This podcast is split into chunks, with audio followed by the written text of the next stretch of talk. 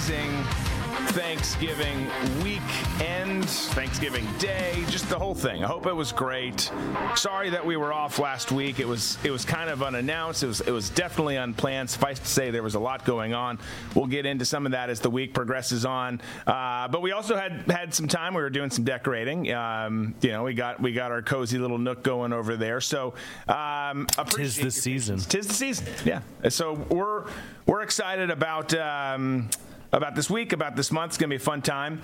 Um, what a great weekend of college football. It was the best. I can't think of a better weekend of college football. Just the games, they all the games that were like the marquee matchups didn't let down. Yeah, no, like rivalry weekend rarely disappoints, but it it definitely did not this week. I mean, just absolutely amazing. We're going to talk about it later um, because it warrants it. There just there was there was some outstanding games. Obviously, I'm happy with the Michigan win. We'll talk about that later. Um, but we do have a lot to get to today. We've got a lot to get to. We've got Biden who who sh- shared one of the most laughable lies yet on the Middle East. Remarkable that he said it, and, and you know he believes it too, which is even worse. He also seemed pretty casual about the whole U.S. hostage situation. Uh, obviously, the U.S. individual still being held by Hamas. We'll talk about that. You've got Elon Musk's X, which is beating uh, Facebook and Instagram, just kind of the whole meta ecosystem, if you will. He also was in Israel, by the way. We got Romney, who said the least surprising thing ever. The military's reversing course on how they handled the whole vax issue. That was a story last week, but I want to touch on it today just because we didn't get to last week. Uh, so we'll talk about that, and then we'll get into the very busy weekend of sports. Trump visited uh, University of South Carolina for the game there. Uh, tons of that. Before we get started, though, I'm pleased to tell you that this hour is brought to you commercial free by American Alternative Assets. Listen up, folks. Bidenomics is not working. U.S. dollar losing its value, your hard earned savings are at risk, but you can act now before it's too late with one straightforward, entirely legal tax loophole. Contact my friends at American Alternative Assets for a free wealth protection guide. Learn how to safeguard your wealth from a failing dollar in volatile markets with gold and silver IRAs. Dial 833, the number 2 USA Gold. That's 833 287 2465. Or visit protectfrombiden.com. Okay, let's get into things the way that we always do. Let's kick things off the news cruise.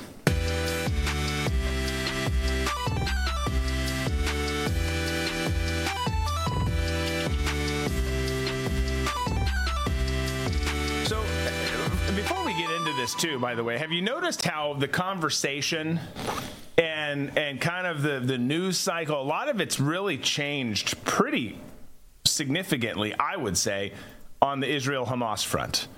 There's a lot less conversation about it. It's still going on, to be very clear. There's still a lot going on. There was a uh, temporary ceasefire that happened last week. There's there's hostages still being held. The rest of the region still, you know, is walking on eggshells, aligning themselves. So the, the, nothing has really changed except for how it's being discussed here at home. Yeah. I mean, it, it, it's just an interesting phenomena to see. It's turned into Islamophobia. Right. Yeah. That's all it's to. It, it, there was like maybe a, what a 24-hour window where there was sympathy for Israel and the Israelis, Right. and then it's just it's all switched. It's all switched. Now we're shutting down the Brooklyn Bridge. It's like you know all these. You, uh, it, it's not rioting. It's just like all these weird sort of like Gaza Floyd kind of you know sit-ins are happening all over the place. Yeah. Yeah, you came home to a flag in your community. Gone for five days, come back and on the third floor balcony, free Palestine flag. I texted you. I was like, well, there goes the neighborhood. Yeah. Dude, I wish I wish I was a vendor for these Palestine flags. Seriously.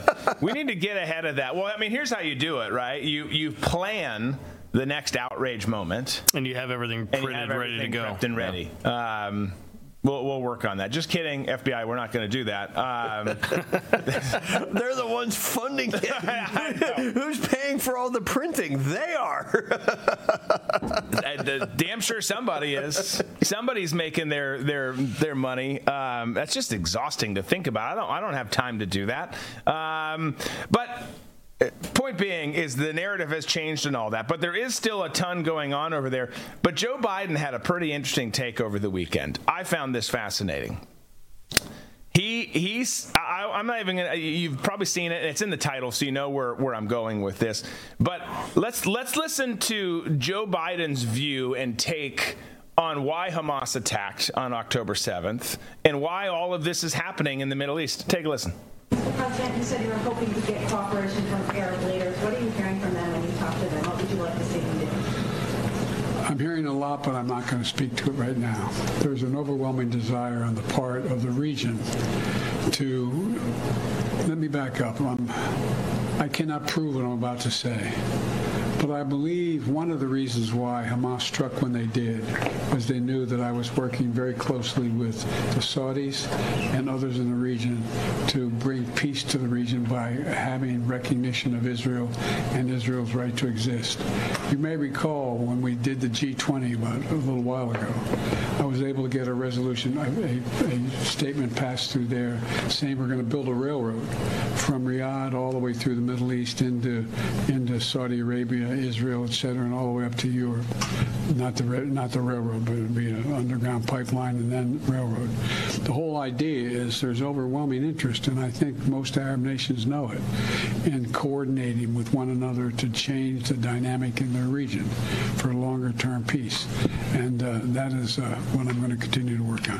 Thank you all very, very much. I appreciate it. I love I love that you have a so-called president leader of the free world. Obviously, he's none of those things. But I love that you start your statement with, "Look, I can't prove any of this." exactly. uh, but I'm going to go ahead and make this huge statement anyways even though i've already undercut myself uh, as he should because it's absolute bs to, to think this uh, but, but i mean uh, what he just said there if you were laughing and missed the second part of it is i was about to bring peace to the middle east and that's why Hamas t- attacked. That's not even remotely true. No. Oh, well, there's no peace now. There's no peace. I mean, think about it. This there is, was peace with the Abraham Accords, but yeah, he's yeah. done. Biden and his regime have done everything they can to erase it. Yeah. No, the Abraham Accords were the most significant progress, the most innovative attempts at progress that we've seen over there. Obviously, even that didn't fix everything, uh, but but they but they were great. But the point is, is you you've got the most complex geopolitical issue that has been going on forever. By the way, it, it, will forever. I don't really think it's necessarily that solvable just because of how things work over there. But you've got this you've got this super complex issue. And to think that Joe Biden is going to be the guy to fix it? Come on. The, I mean, the dude can't. He probably got lost leaving that podium as soon as he was done with the Q and A. He can't. He doesn't know where he is. You're going to fix fix the issue there. You're going to bring peace to the Middle East. It's absolutely laughable. But but at the same time, you know deep down in his heart, he believes it. Oh yeah. I mean, there's two things that don't lie: Alzheimer's patients and yoga pants. And it, it, it, Joe is a great example of you know not being able to lie because of his mental condition. One thing I did find curious about what he said is this pipeline and this rail line because there are people that are in the community that I'm a part of. sort of these fringe dwellers who are always looking into deeper, more significant meaning or d- deeper meanings of significant events, who have been talking about the natural gas supply in Gaza. And so this leads credence to that if he's talking about, you know, this pipeline that would lead all the way into Europe. So. Right. Yeah, no, I, absolutely. I love the uh, the community that I'm a part of. I love how you've you've kind of like ah. sorry about that. Judged it up. You're an idiot. You're an idiot. Um, so. Um, obviously, we've got we've we've still got a situation there we still have hostages there, not just American hostages, but hostages, you know, Israeli hostages, other hostages from throughout Europe um, and, and, and, and elsewhere. But he he was speaking to that and talking about it. He said that he was hopeful that more hostages would be released, but also did not know the timing or how all this this stuff would go. Let's play this clip and then we've got another one and we'll we'll discuss. Take a listen to him here. Sir, do you expect that if you are able to use this momentum to extend the pause, have you extracted any guarantees about proof of life for other hostages, or do you have an expectation of how much longer you could push this pause? Well, look, you know the deal calls for for every for every 10 hostages released to extend another day. So I'm hopeful this is not the end. It's going to continue, but we don't know. And uh, but I get a sense that. Um, all the players in the region, even the neighbors who aren't and have been directly involved now, are looking for a way to end this so the hostages are all released and Hamas is is completely. Uh, how can I say it? No longer in control of any portion of Gaza. Do they have control of all of the Okay. So, in fairness, he, he's saying I don't I don't know, don't I mean uh, not comforting, not surprising. It's a wild situation over there. He, um, uh, and particularly him, doesn't really know what's going on anywhere, let alone there. But I, I want to play the next one, and then, and then we'll talk about it because I, I get not knowing everything and certainly not sharing everything. Even look, I, I don't like the guy at all, but I want him to succeed for our country in certain areas. I don't see it ever happening, but uh, but that would be nice. Um, He would have to like the country. he would have to like the country. He would have to want to succeed for the country and its people, uh, which is a pretty big hurdle that we're facing at this point. But but I get not knowing, I get not uh, sharing certain details, all of that. But maybe don't laugh and convey a casualness about a very significant, important, and tragic situation like he did here. Thank you all so very much. I know, you know, we have to call you. I I know you say, "What's he calling me with only 10 minutes or so notice?" I said, "That's the notice I get," because we didn't know. I didn't want to be having this press conference if they weren't physically, even when they were in the Red Cross ambulance. I didn't want to do it because they were not out. They were they were still in Gaza. So uh, I don't thank you enough, but thanks for your patience. And I, I know it's. We're here anytime, sir. All right. So I thank. happy holidays? Okay, happy holidays to you guys. Thank you, Mr. President. Thank you, sir.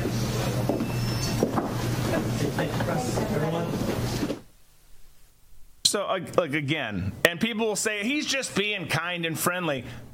I, I, I'm okay with kind and friendly, but you've got to also understand this is like a, a, a news anchor, and I know people are, are kind of conditioned to it now, and they're used to it, right? With with all that's happening there, they're conditioned to conflict and war, and oh, there's been hostages for weeks, so it's not as big of a deal. It's a really big deal to the people whose who have family members that are being held hostage. It's a significant deal. You can't have a news anchor telling an awful story and, and smiling and laughing when it's serious.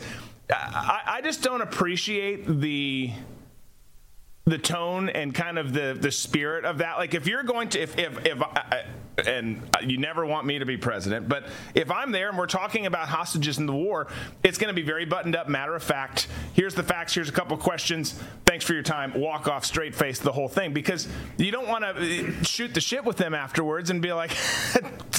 Someone will figure them out, or her mom will kill them, whatever. Like, I know it's you know Thanksgiving and all, and you know it, we'd rather be home with our you know families at this point, and you know I appreciate the fact you guys all gather together with ten minutes notice. You know, it's just it, it's That's yeah. their job. Well, first, one of the things that that drives me crazy about this, the whole hostage situation that is going on, is the deals that they're cutting to get these hostages. The first round, when when they secured the release of what was it, twelve or fifteen? I can't remember the number, but it was it was in that range. Right. And we got the twelve hostages and we had to the, and they had to trade something like 1500 Hamas operators who were in prison Right. this unbelievable amount of people it's not like a one for one trade it, it's almost kind of like getting an American hating female basketball player in trade for the merchant of death I was just going to reference that. I'm glad you did. I mean, those are the deals we make. It's it's absolutely ludicrous. It just is. Yeah. Eh, but but but it's not surprising. I mean, the, particularly first first and foremost, you don't see um, these types of negotiations or exchanges happening under conservative leadership. And our conservative party is broken. It's a hot mess. So that's not me saying our party's better and we do it better. No, you just traditionally have not seen that under Republican leadership. But under under the last two Democrat administrations, the Obama administration, which you can argue, and I think you'd be right that this is just the third Obama term, eh, but Obama, Biden, o, Biden, whatever you want to call this term, it's been the same thing. You get these heavy-handed deals for the bad guys. They come out right as rain. We give them more people, more money, more whatever, and we get jack shit in return. It's it's. I, I, I don't see how how American citizens don't stand up and be like, wait a minute.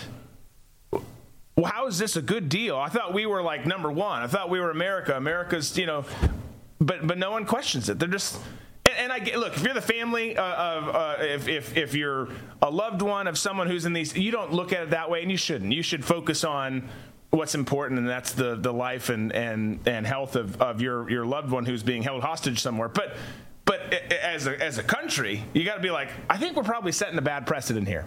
Well, we got the Iranian prisoners back, our our people back from Iran. In in exchange, we gave Iran what like eleven billion dollars. And it was roughly a billion dollars a person. Yeah. Yeah, I mean, so you talk about setting a bad precedent. You know that that's an awful lot of money. And I know if you know if I had a loved one who, you know, was was you know being held hostage somewhere, I, I, would want to do whatever it took to get them out. Yeah. But I remember when Obama was, you know, when he was president, and you know, people had loved ones who were being held hostage, and they were going. the State Department wasn't doing dick for them, so they started doing going their own route, trying to raise money to get these people out, get their people out. And he's like, no, no, no, we don't negotiate with you know terrorists. And it's like, well, y- yes, you do, but right. it has to be on your terms, right. I guess. Yeah, you don't, I do. Yeah, meaning Obama. Yeah, no, it's. It, it, it, and here's the deal. Uh, there's there's a reason people talk about precedents and and and how things go once they've been set, and, and it's it's for good reason because you see that now. You see enemies around the world saying, "Okay, America's has caved on these before; they'll do it again." And it's not like this is a court of law where we, you know you have to do it because we certainly don't, and we should, and we should change the precedent now to hey, this is how we do things, and take it or leave it. But our enemies know that, and, and and they capitalize on that all the time. I mean, that's you, you don't get deals like Brittney Griner for Victor Bout if they think we're strong and going to hold hold firm in our in our position. You just don't. No, and you know I was in Nigeria a few years back, and the, the two main industries in in the country are oil production and kidnapping. And I have a friend of mine who runs a security company down there, and a lot of the um, the big oil companies down there were tired of getting their people kidnapped because they were having to pay these exorbitant ransoms, and they were happy to do it to get their people back, and it really wasn't that mu- much money. But guess what happens when you do that? The rates start going up. Yeah. So my buddy gets hired, and guess what he does? He he and his team end up killing the hostage takers. Right. Guess what happens after that? Kidnappings go down. Right. yeah. Period. we we overcomplicate everything, yeah. like literally everything. Uh, stuff here at home, politically, stuff abroad. It, it's just we're we're master we're masters of that for sure. Let's let's give the populace a uh, a, a, quick clap for that. Um, Remember but, in Somalia when the Somali pirates took the two people that were on their sailboat and they were being held hostage and they were very close to dying, and the SEAL team came in and rescued them. Yeah, and wiped out every every one of the hostage Somali hostage Somali pirates. Yeah, we don't hear about the Somali pirates anymore after that. When was that? Like twelve years ago? Yeah. No, exactly. Send a message. Guys with four glowing eyes who show up and murder everybody on sight sends a message. It just does. There's there's legends and tales and villages across the continent of Africa and throughout the Middle East of of the ones who come at night. It's like it works. It's a great plan. Also makes a great Christmas card. Um, yeah, my thing was, and this is one thing we were talking uh, some family members over the holiday weekend, which I try to stay steer clear of politics the whole time we started talking about this was how soon after we did the uh, Merchant of Death trade did Russia attack Ukraine? I don't remember off. The And then how far after that we paid for those Iranian hostages did we have the attack from Hamas? well, that was that was. Oh, uh, but didn't we pay them money recently right before that? That's what no, I thought. we just gave them ten billion. We just gave them money. That's all it was. Yeah. So how long after the ten? Still, it's like we The gave ten them- was like two weeks ago. Yeah. So it was after the war started in in. I in- thought there was something else that we did right before that American that America gave to them. I thought. Well, we had given them access to six billion. Um, I mean, we're, we're always doing stuff. Yeah, we're but it just doing felt like stuff. there was something that happened. It was like, all right, two weeks later, here we go. You know, like No, I don't think Cue- there. I cue mean, the there's paratroopers. connections to a lot of the stuff, but I, it's it, Whenever Democrats are in control of the government, it's always like they become that alcoholic parent that feels really bad of what they've done to their kids. Right. And they've raised like really shitty kids, and those really shitty kids take advantage of the alcoholic parent who just wants to buy them off because they want their love somehow. And that's what Democrats are. They're that shitty alcoholic parent that is trying to like bridge the gap with the shitty, you know, uh, prodigy that they're the the, the the the shitty son or daughter that they have because they know it's their fault. right. That's a that's a, a, a great and dark analogy. Um, speaking of Democrats, um, remember remember uh, Pierre Delecto? Oh yeah. yeah, So he's he's you know he's on his way out. Romney going to be done here. Um, The people of Utah have their chance to get somebody else in there. they do. It's it's Unfortunately, I think his son's going to throw his name in the ring. yeah. Well, that or or or they'll. I mean, we know how the system works. It's someone else that's not great for the American people who says they're great for the American people and plays the game well. Um, he's not playing the game well, but he did for a while. Um, but he he had a sit down interview and was talking about the state of the GOP, the 2024 election, where things are going, uh, and and kind of who he would support, who he wouldn't support. And in this statement, he talks about how he would not support Trump if he were the nominee, which looks like it's going to be the case, or Vivek Ramaswamy, who also, I, I- I mean, I don't think he's going to be, but he said that if either of those guys were the nominee, that he would vote Democrat, which is a surprise no one. Let's listen to the conversation, though. Who do you like in the Republican field? Uh, anybody. Um, you know, I, I would, uh, I'd be happy to support virtually any one of the Republicans. Maybe not Vivek, but uh, but the others that are running would would be acceptable to me, and I'd be happy to vote for them. I'd be happy to vote for a number of the Democrats too. I mean, it would be an upgrade from, uh, in my opinion, from uh, uh, Donald Trump and and perhaps also from uh, Joe Biden. Look, I like President Biden. Um, you know, I, I find him a very charming, engaging person. There's some places I agree with him, but most places I disagree with him. Uh, I think he's made all sorts of terrible mistakes, but uh, I, I would like to see someone else run. All right. So, first and foremost, he says Biden is charming. Interesting Biden's an take. asshole. Yeah. Everybody knows it. That's just been his reputation for 50 years. Yeah. No, he he's not. I mean, look, I, I- I think there's you, you see a lot of these politicians. Lindsey Graham says that all the time too. Oh, Joe Biden's a great guy. Um, and and and whatever. I'm not going to go on a Lindsey Graham rant here, but but you, you hear some of them say that. But listen to the, who the people are saying it. And then look at what other people in D.C. have, have said forever and a day. As Tom said, his his reputation throughout his 50 plus years of, of so-called service in in Washington D.C. He's been seen as an asshole, an unproductive asshole at that. He's not. He's just not been good on any on any fronts. He pulls off. Uh, he pulls off. Or he used to.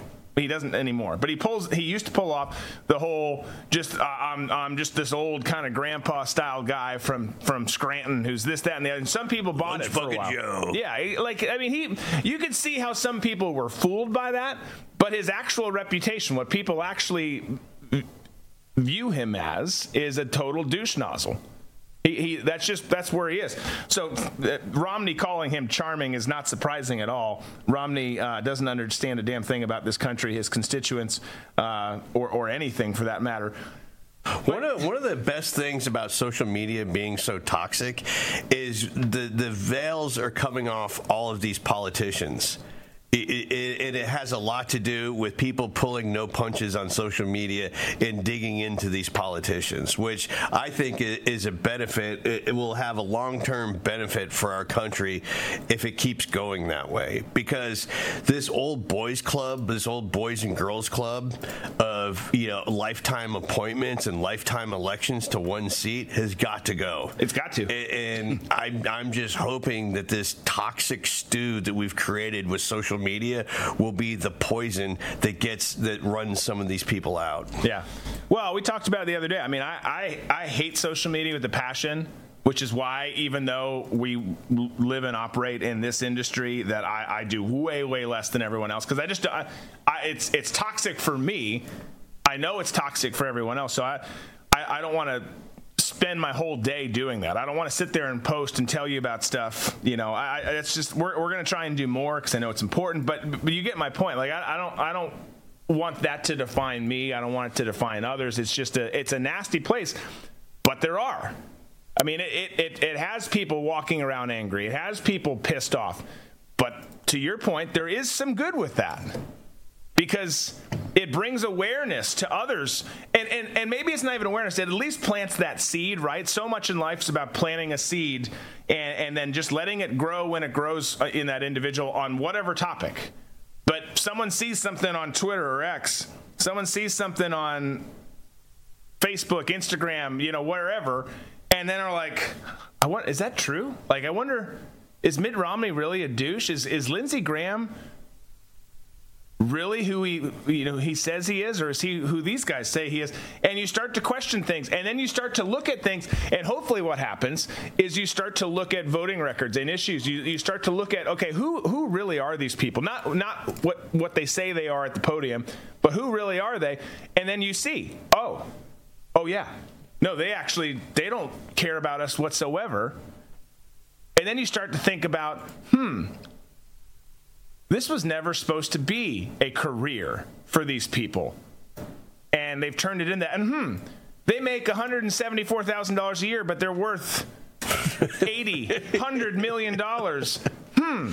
And you just start to piece it together. I hope that's what happens. I know it doesn't happen enough. But you, point being is that that is the benefit, Tom, of, of social media is seeds get planted. Hopefully people get aware. Now, when you figure it out, don't be a total dick about it and just browbeat the piss out of people and yell at them and be hostile and but but take the good from it and then and then go do something good with it. But you're, that that is probably the only positive.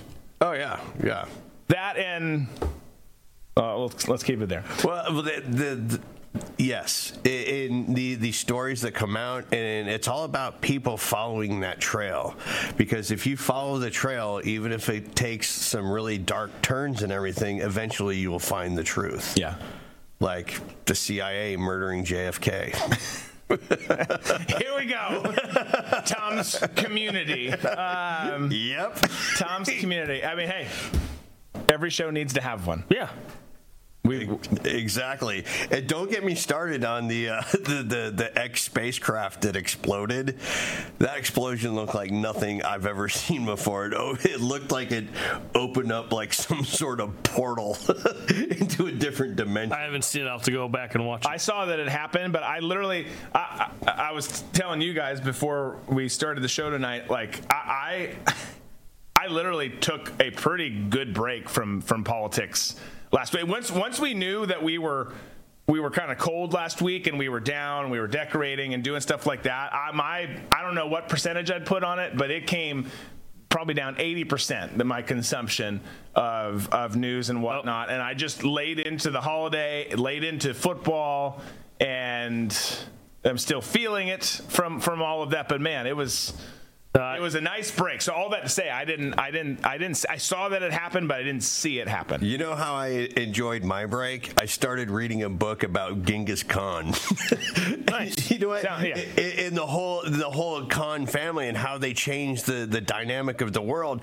And this the the last chapter that I read was about. Um, I think it was Kubla and his brother. They've taken over the dynasty, and and they were running into financial straits. And the the economic system they had developed was all based on precious metals, but they were giving out notes, promissory notes, money, currency. And what they had found out is their economy started tanking, and the reason why it started tanking is because they were printing too much money. and this happened. You don't say. Yeah, in 1278.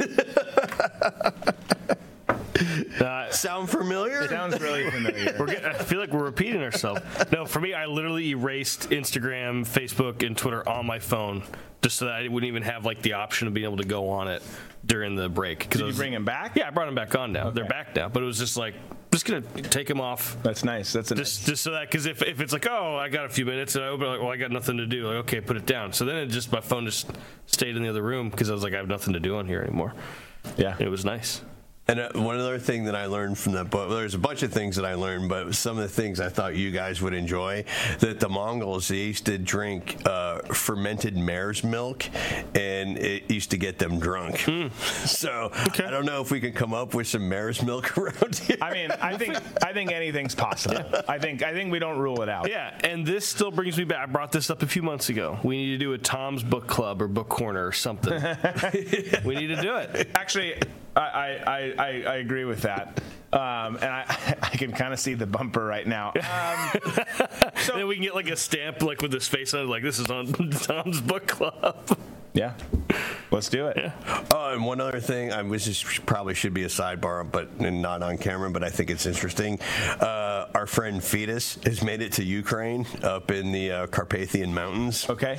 and he sent me a picture of the house that he's living in, so I will share that with you. Okay. I th- it's perfect if you're going to become a hermit, and I think you've met Fetus. I think that you're probably on on board with me that he would make a very good hermit. Oh yeah. No, he, he could totally. Yeah, yeah, absolutely. All right. I'm, I'm anxious to see said Yeah. picture. Uh, going back real quick to to Mittens here. So he says, "I will not support Trump or Vivek if they're the nominee." Again, you can like Trump, hate Trump. I don't care. I really don't care. And also, you should know it really doesn't matter on the grand scale. And I'm not saying saying that to be mean, but the reality is, is he's going to be the nominee in almost every scenario that's out there. There's there's a surge happening from Nikki Haley, this, that, and the other. But Did you read the? Uh, well, you haven't. It, I'm just going to tell you the article that came out in the Atlantic magazine and has been all over social media. The article that came out was titled. Um, what happens to the nomination if Trump dies? I saw that headline. I saw that headline. Yeah, that's dark. It's very dark. Yeah. Which leads me and people in my community to travel down different trails. Somebody keep Trump safe. Yes. No. Well, no. Absolutely. Well, and there, there's been obviously concerns about that for for some time. But when you, you get you get heightened concerns when people are like, "All right, let's go ahead and start walking through these scenarios and what we do." Yeah, let's make it a headline. because and, and a headline yeah i mean it it's it, that they, his security details got their work cut out for him uh, no two ways about it. But it's not surprising that that mitt romney would rather vote democrat. Most of the establishment republicans essentially are old school democrats. Uh, it's not surprising that he would do that for trump or vivek. Vivek not going to be the guy. He- that, that there's not a scenario i don't think out there where he's he's actually the nominee. It's just it just is what it is. I know I pick on him a lot.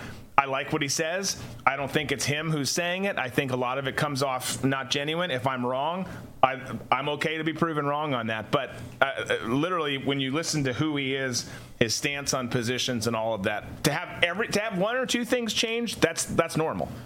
That's growth. That's people changing.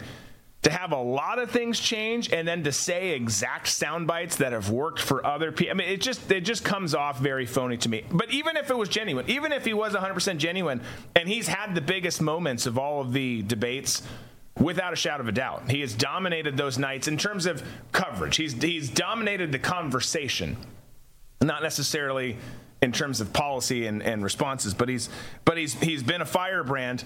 But even if he was genuine, I still don't think he's got a shot in hell of winning the nomination. So so I think we can rule that out. But this this whole comment should it, it's bigger than than than Romney's going to vote Democrat if it's Trump or Vivek. It's it's it's an epidemic. It's a problem that we've been facing for a long time. That that's how these guys feel, and that's how they play the game. Most of them. Again, there's the Eli Cranes, the Anna Paulina Lunas, and and a small group of folks who really do care about you in this country, and in most cases have fought for this country. And in, in the case of those two, they absolutely have.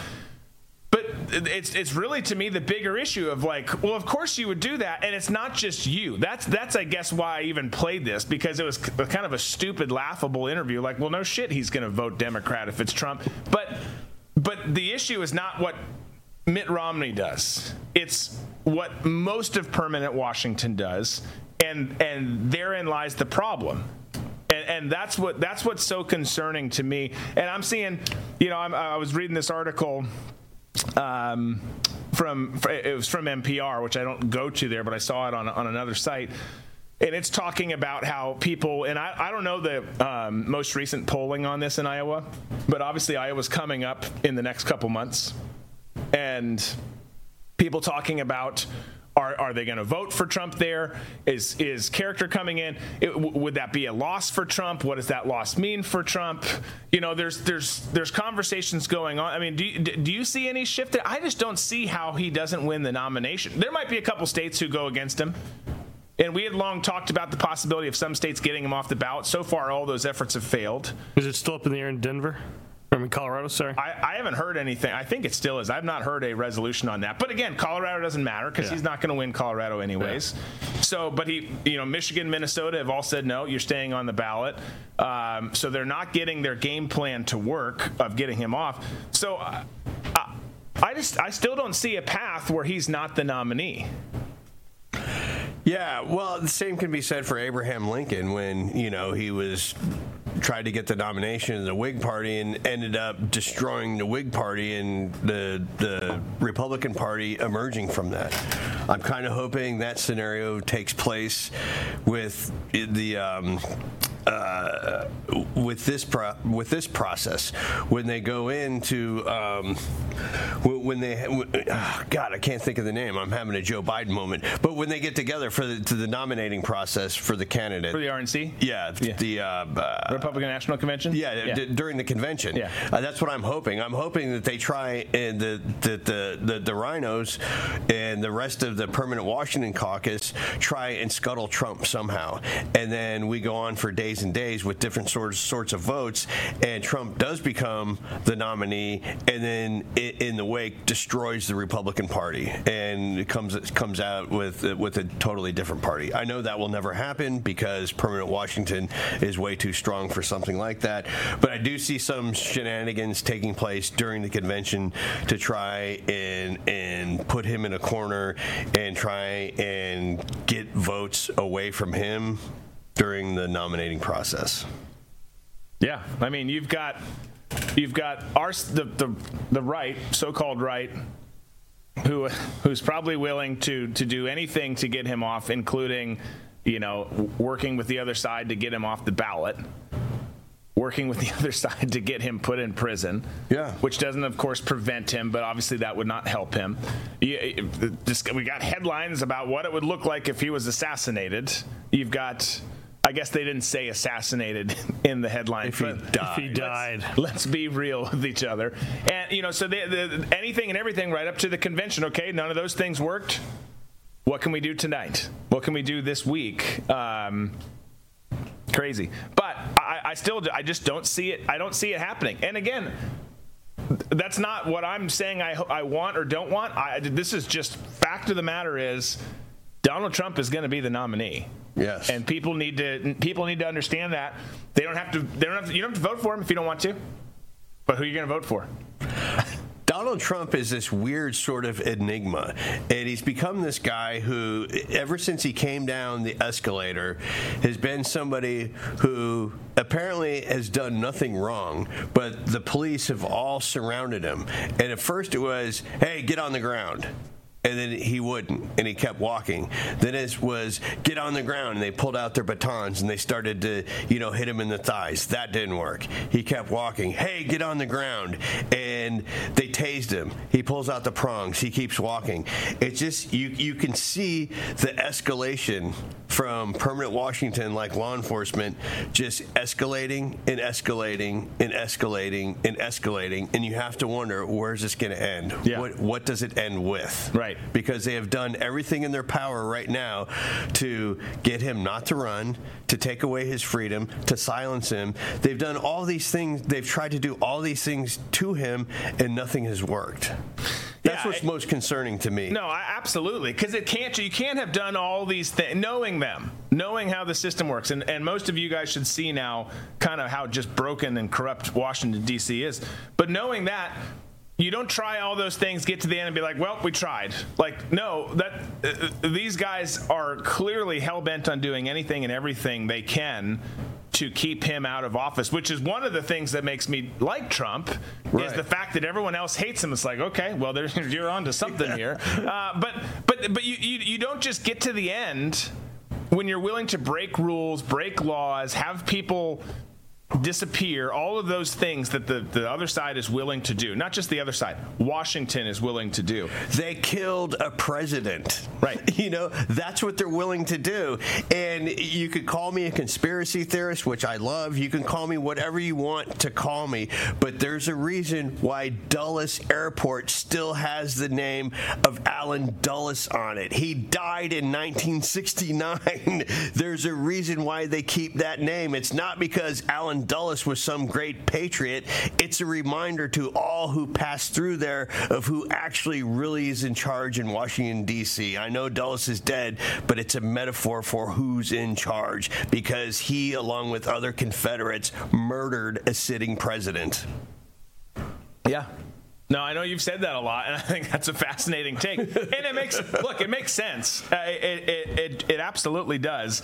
And and. uh Regardless on which points you agree or disagree with, with Tom on his community and his community, the, the end result's kind of the same. It's kind of the same. They're they're not going to just let this happen. They're and they're not going to just walk away in the end like again, like I said before. Well, we tried. It's it's not it's not going to work. That I'm not saying that they're going to try and assassinate him. I, I'm I'm not saying they're not either.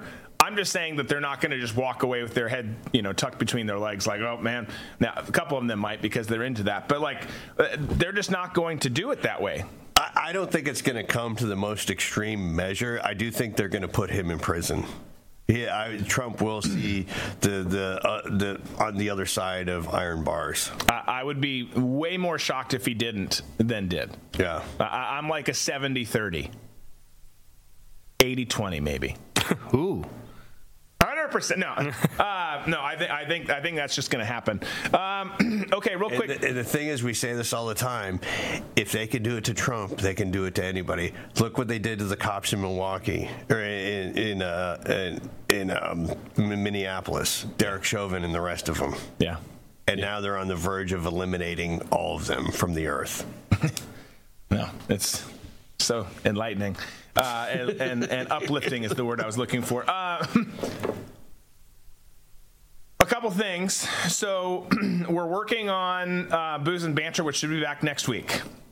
We're going to give you some more information about that this week. So be standing by for some. There's there's a lot of announcements that are going to happen this week. There's a lot of work that we were working on last week. There's a lot of work that we're working on this week. It's going to just be like a December surprise. Not all of it was planned. Um, some of it some of it was. Um, but I'll say this.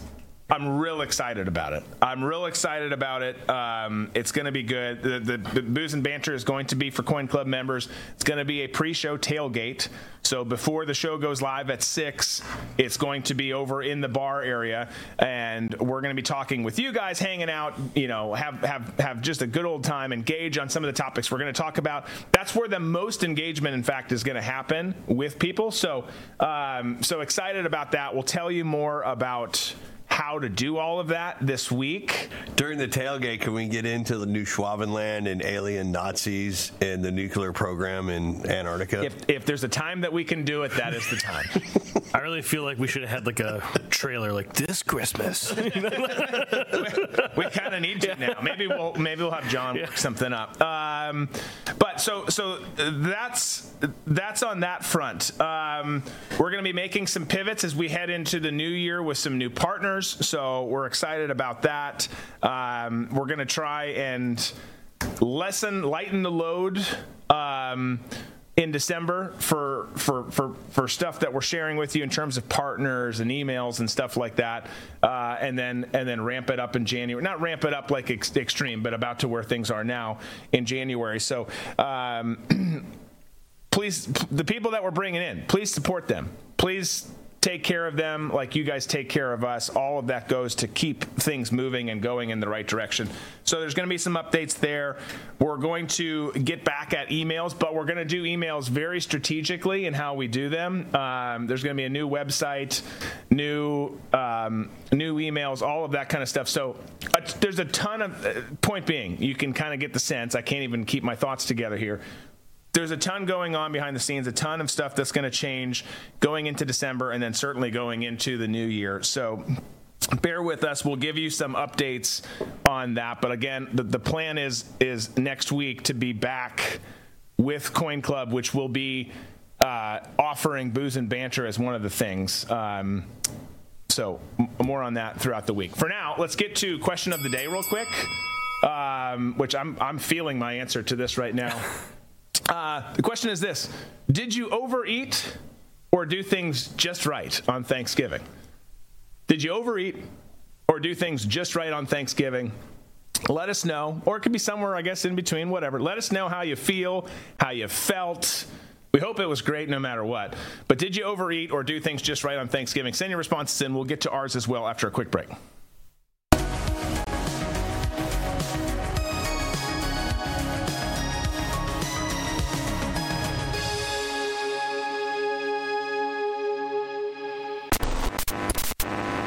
Interrupt today's programming to bring unfortunate news. Biden's dangerous plan for a digital dollar is underway. Don't be fooled. It won't benefit you. So take action now. The Federal Reserve's phased deployment of FedNow began on July 1st, 2023. Be prepared. This may catch many off guard and put your hard earned assets in jeopardy. But here's the good news there's a simple legal tax loophole to opt out of the digital dollar. Speak to someone at American Alternative Assets for a free wealth protection guide and discover how to safeguard your wealth with gold and silver IRAs against a failing dollar and volatile markets. Dial 833, the number 2 USA Gold. Yes, call now 833 287 2465. This invaluable guide provides precise steps to transfer your IRA or 401k into precious metals without any tax consequences. Don't let Biden force you into using the government's new digital dollar. Call 833, the number 2 USA Gold. Yes, call now 833 287 2465. Act swiftly 833 287 2465. Never miss an episode and experience the best live in show engagement with Drew and the crew on Rumble. Be sure to subscribe to Drew's channel to be notified each time he goes live for the best commentary, the best skits, and outstanding guests on the issues that matter to you. You can do so on the Rumble app by searching Drew Berquist, then click subscribe, or by visiting rumble.com forward slash Drew Berquist on your web browser.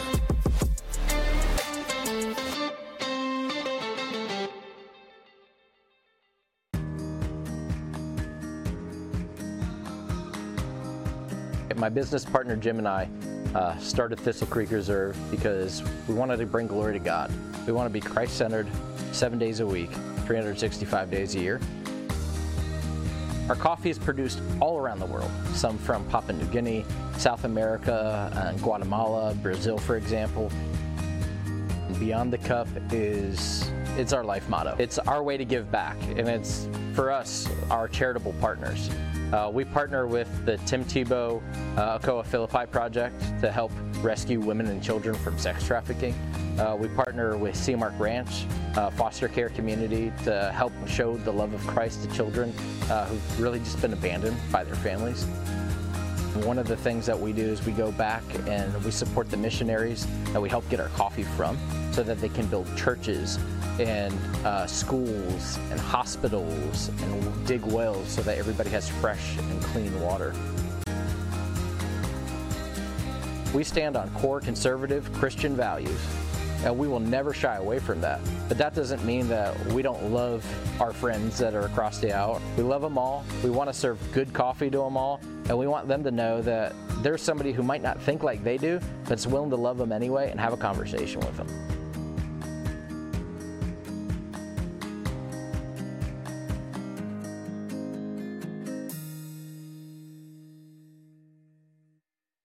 I'm excited to announce that we're bringing back our best offer ever on our original My Slippers. You save $90 a pair with your promo code. And now My Slippers come in even more sizes smaller sizes, larger sizes, wide sizes, and all new styles and colors. Get them for your friends, your family, your neighbors, everyone you know. What makes My Slippers different is my exclusive four layer design that you're not going to find in any other slippers. My Slippers patented layers make them ultra comfortable, extremely durable, and they help relieve stress on your feet. I'm so confident that you and everyone you know are going to love my slippers that I'm extending my 60 day money back guarantee until March 1st, 2024, making them the best Christmas gifts ever. So go to mypillow.com or call the number on your screen now. Use your promo code to save $90. That's only $49.98 a pair. Quantities won't last long, so please order now.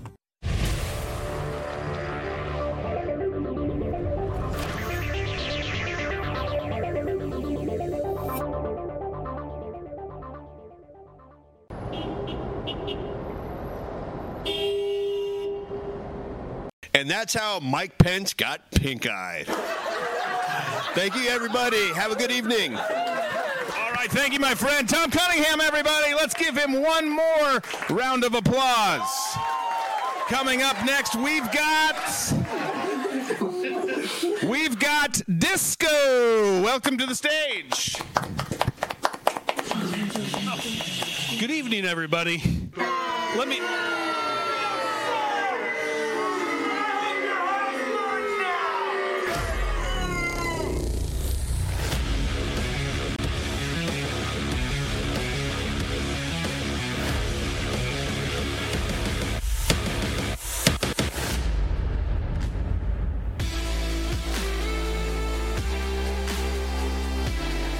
Right, guys, welcome back. Question of the day was Did you overeat or do things just right on Thanksgiving? See answers coming in. I want to get, though, to Tom's because I heard we were having some conversation earlier. I, well, uh, I want to get to both yours, but I heard about some smoked turkey action that was happening there. Oh, yeah. Smoked turkey delight. It was so good. Jake, Jake Ankenbrandt, my um, my uh, wife's nephew, prepared it, smoked it, spiced it up. We talked. I we you know before leading going into Thanksgiving, we talked about how actually turkey is trash. It's a trash meat that nobody really likes because when you go out to dinner, you don't order turkey even if it's on the menu. This tasted so good. It was I, hands down the best turkey that I've ever had. Plus, we had ham with it, stuffing, green beans. It, it, it was a great spread. Mm-hmm. And I I ate a lot, but I didn't overeat because I had to leave at 2:30 in the morning to catch a flight. So I had no booze or anything. Wow, good for you. Good for you. Most people, most people saying they. No, we got a mix, I guess, uh, across the different platforms. Uh, Disco, what are you going with? So I was saying that I was trying to not overeat, but then after plate three, ooh, I was really feeling it. And it was, it, but I also like filled up on bread earlier in the day, which was probably a bad choice. No, it's not a bad choice. That's a horrible mistake. But it was like they had we had the the Hawaiian rolls with some like honey butter. You just dip in it, and it's just so good. I just Yeah, it's couldn't. hard- it's hard to not do that. I, it was it was hard, but It was still good. I didn't feel like I like I didn't eat the next day at all because I was still fine. But um, but it was just nice to relax. Had two cigars a day. Drank a lot of bourbon. It was fantastic. Copious amounts of whiskey. I like it. I actually, so I think I was worse after. Um, but but I, I, I, that night, afternoon, night, whatever, I, I actually only had one plate. Wow, which was kind of remarkable. And I didn't even really eat dessert. I had my my wife made um, these little possum pie things. Ooh, holy crap! They stole the show too. I mean, like, I, but I, that night I did not have pumpkin or apple. Apple, and I'm I'm a big pumpkin and apple guy. If I have room, I'll fit some pecan in there too. I had one. Of the, I actually was really good that. Now I made some other bad decisions, but um, but food wise, I was I was pretty good. I felt decent that night. These I'm telling you, these little pies. Whew, they're they're amazing. You didn't bring any for us. No, they're gone. My oldest brother, who's an amazing eater, was just crushing them. I told him I was like, bro, you got to try one of these because I hadn't tried them until that night. And then he just went to town. I was like, how many of you had? He was like, I'm on my fourth. He's just loading them in. Actually, my middle brother knocked his fourth one out, which went flying up into the air and then on, onto the ground. Ooh, wow. Um, yeah, it was. It gets rowdy. But then did you pick it up and eat it? I mean, five second rule. I mean, or no? That's not how he rolls. That's not how he rolls. I think he just probably went for another one. Um, Wasteful. but no, I think I was actually pretty good. I've eaten tons of leftover since. I'm supposed to be better about gluten because I've you know gotten intolerance like so many people do, and, and but it does. It actually screws me up. And I've eaten s- stuffing every day, turkey sandwiches every day. Uh, I did have turkey sandwiches that night um, on pumpernickel. And you know what I did for the Michigan Ohio State game, which we're going to talk about in a little bit. Go blue. Um, is I made turkey Reubens on Saturday. Ooh. I made a homemade Thousand Island dressing Okay. kraut, obviously cheese, and then on a pumpernickel, put those sons bitches in the oven. They were outstanding. I'm not saying I'm have to come over. myself on the shoulder, but I made them again last night while we were watching Ted Lasso, and they were they're just so damn good. And this Thousand Island dressing recipe, outstanding. Love it. I'm going to be knocking on your door later tonight. Have you, have you ever made Thousand Island dressing at a gas station? No, no, no. You can do it. All the ingredients are right. Uh, they are. They They, are are right there. All in packets. Yep. Yeah. But nope. if you go in there and you just kind of like hang out by the condiment section in any gas station, every so often people from another community come in and they start making their own dressing, and you kind of you know who they are, and you just kind of like nod to them and, and know eh, sort of a hat tip of you know what they're Yeah. doing. Either they're making Thousand Island dressing, or they're making tartar sauce, or some sort of concoction. I love tartar sauce. I'm a big fan of it. Yeah. But there I'm is- not gas station variety, but, but there, there is a secret society of people that go into gas stations to make their own free condiments. okay. I think there's you know. there's like a reality show right there where we just follow Tom into gas stations. So what sauce are you making now?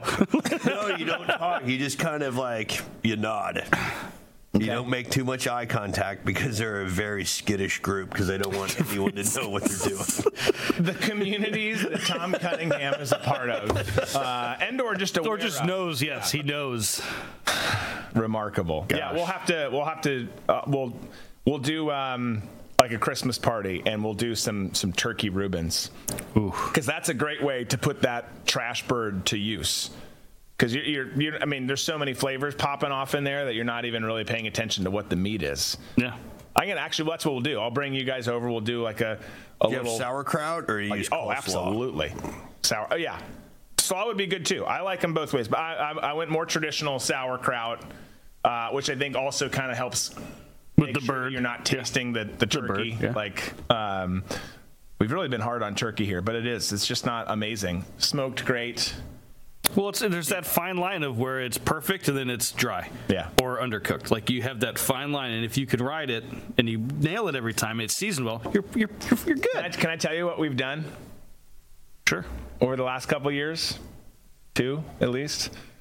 Is we've stopped making the bird. I love making the bird. I have fun. I have fun. That sounds bad. Stuffing it. Stuffing it. I was, yep. Not going to say that. Uh, too late. Already did.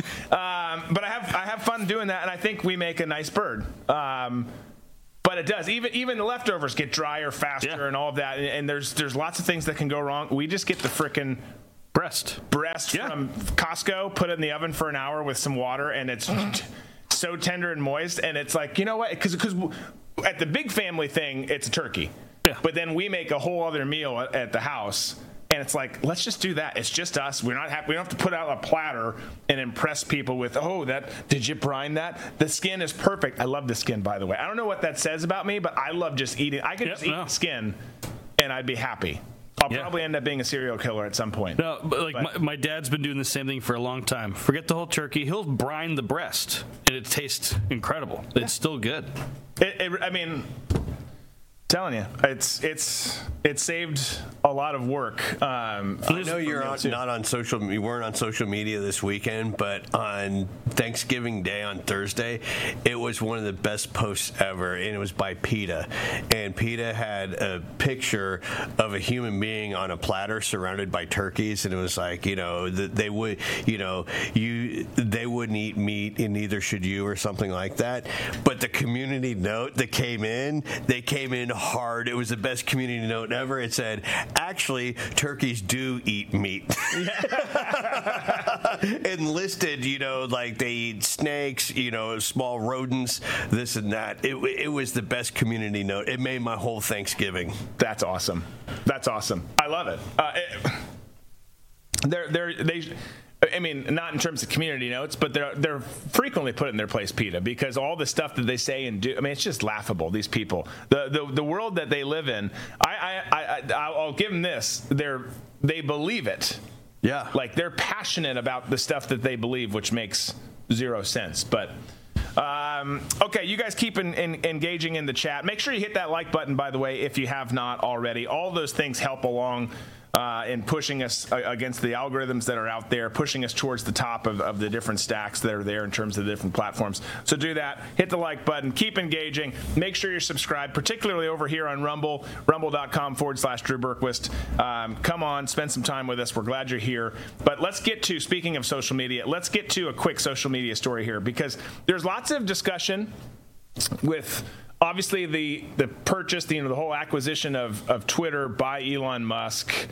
Was it going to happen? Then, uh, then yes, it was going to happen. Then no, it wasn't going to happen. Then it went to court, and then it just was kind of forced. It was going to happen. All that. There was tons of drama leading up to it, and then and then Elon takes it over. Some positive changes are happening, and they still are on a lot of fronts. There's lots of concerns there too, but you, you see that happening. You see people being like, oh, well, he bought it at the wrong price and he's going to get his ass kicked on this. He's going to get crushed, blah, blah, blah, blah, blah. And look, the verdict's still out. You know, we'll, we'll see in the end how it goes. But as of right now, in terms of traffic, X is crushing Instagram and Meta, or and Facebook, excuse me, all of Meta. You, you've got this new traffic data that shows they are ahead of those. And Instagram, I mean, look, Facebook, I know is kind of a dying breed. Yeah. But Instagram is hot. Instagram still has a lot of, you know, Instagram and TikTok have kind of those younger demos, and and and and in terms of Instagram, some of the older ones too. But but X, you can see it right there. 640 million, almost 600 and well, 640 and a million and, and a half. But and that's just one source of data there, obviously. But things are going well. And and look, there's concerns about Linda Yaccarino and some of the people at X that are there now running things. But I would say, I mean, that community note, great. The community notes that have put on Biden's messages, the White House's messages. I look, collectively speaking, I, I still maintain I think it's going in the right direction.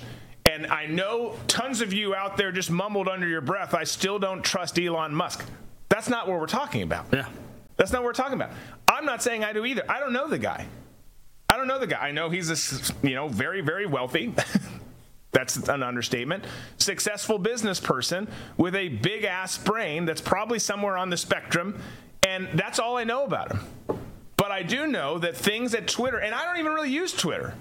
But I do know I, I, consume Twitter. I don't use it for posting, but I'll, I'll go there and look at stuff for stories for the show. I know that things have been better there than they have been previously speaking. And some people, oh, I'm still shadow banned. Well, uh, okay. I'm not saying that nefarious stuff still not happening. I'm not saying it's perfect, but we literally had no platforms right. As conservatives that you could use and not be completely screwed. Now you have one. You had the fbi censoring actively censoring a platform. Right. And now as far as we know the fbi is not censoring. Like the, they had 40 40 or 60 agents assigned to Twitter. yeah, it, no, it's astonishing, and and that's not speculation. That's that's reported fact. Yeah, like, from Elvis Chang. Her was Elvis Chang, Chang Chan, Elvis Chan, I think. Who was the, who, who was the, uh, the the head of the whole uh, the whole West Coast uh, the San Francisco FBI that, that was in bed with Twitter. Yeah. Well, and you had Twitter executives. Yeah, I mean that's. Yeah, and then you had former FBI who were also working at Twitter. Yeah. No, it's it's absolutely astonishing. And again, not saying that we're in the clear, like everything's perfect on X now, or, and things are going to get better on the other platforms. They're probably not going to. And then you hear Democrats always say, "Well, the the rise of hate speech and anti anti-Semitic remarks is on the rise." Yeah, it's you guys. Right. Yeah. Yeah, I thought you guys were leaving the platform. yeah. Well, I mean, according to Brian Stelter, remember, no one wants to be somewhere with without any rules. Hey. yeah. Yes. That and this goes comment. to show that people, you know, the thing is too, it's it's been there's been stuff that's been rising up, but also too, I feel like there's been a little more civility when it comes to things that have been going out there. It's still hell. X or Twitter, we would call it still an awful place to be. All of it is. All social media is hell. Yeah. It's just it's it's a nasty place where everyone thinks they're smart, everyone thinks they're tough, and in, in most cases, neither of which are true. Um, but. Uh, he's doing things right. Yeah. The traffic is is working there. Are some people shadow banned still? Yes. Are are some people not getting as much? I mean, though they were so excited about all those payments that came out. You know, when Twitter was doing the rev share thing. I think they, I'm not saying they're not anymore, but then the payments started to go down. Things have changed. Look, it's not all perfect, but it, it's still a better place for people who want to be posting and sharing stuff all the time than the other platforms that are out there. And you can say, but you know, what about this one and that one and some of the fringe conservative ones? They're, they're just not great either. And, and it's just, to me, that's still just an echo chamber. I don't like those. I've never been a fan of them. And I know that's heresy to some, but I, I don't. I've got accounts on some of them. We are, are actively deleting some accounts on some of the other ones because I just don't post on them but I also just have I, I, said this from the beginning when all of them started happening, and I understood understand why they started happening. You know, and obviously Parler came out and was the first one, and I went on board with that for a little bit. Man, that is just literally gone now. I, I was on board with them too, but then they have their servers on Amazon, and Amazon's like, Bink, "You're done." Right, you're done. and so do so do the other ones. I mean, so it's it's and, and so do the other ones, and they're literally just exclusively people. The only arguing that happens there is is over conservative issues. It's just a it's just an echo chamber. Gab's the I mean to, to their credit, and you've got some crazy shit that happens on Gab, but Gab's the only one who's done it where they're on their own thing, their own servers, and and gone totally independent. They're not on the app stores. They're not in. I don't use it. I have an account, I think, but like they're they're the only ones who've actually lived up to their word and been like, we're breaking free and we're doing our own thing. Like they're, they're the ones, only ones who've actually done that. But again, you've got the echo chamber issue. I, I, I like the discourse of, of all the stuff there. It just needs to be fair and both sides treated fairly. And right now, the only one who's doing that seems to be X. You haven't seen the new video that's come out over the weekend, have you, of the Mandalay Bay shooting? No something we should probably take a look at because you know the narrative that we hear that the guy I can't even remember his name was on the fourth floor that lit up the concert. Yeah. Video has just surfaced of a cab driver who was in Mandalay Bay who was filming and just happened to be pointing up at the uh, at the rooms as the shooting was happening, and you can clearly see the guy on the fourth floor shooting, but also you can clearly see somebody on the second floor shooting. Interesting. Yeah. Interessante, as our brethren to the south of us say. Okay.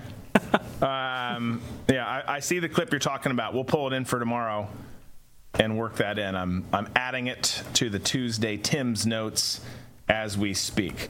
Um, okay. Speaking of Elon, real quick. Um, so traffic going well for him, for X, for Twitter, whatever we're calling it.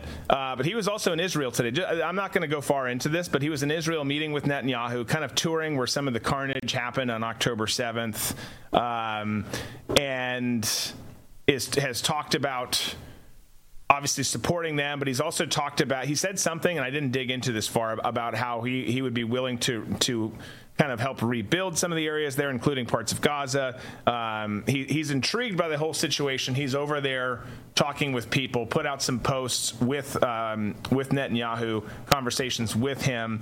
Um, what, what do you what do you make of that? I mean.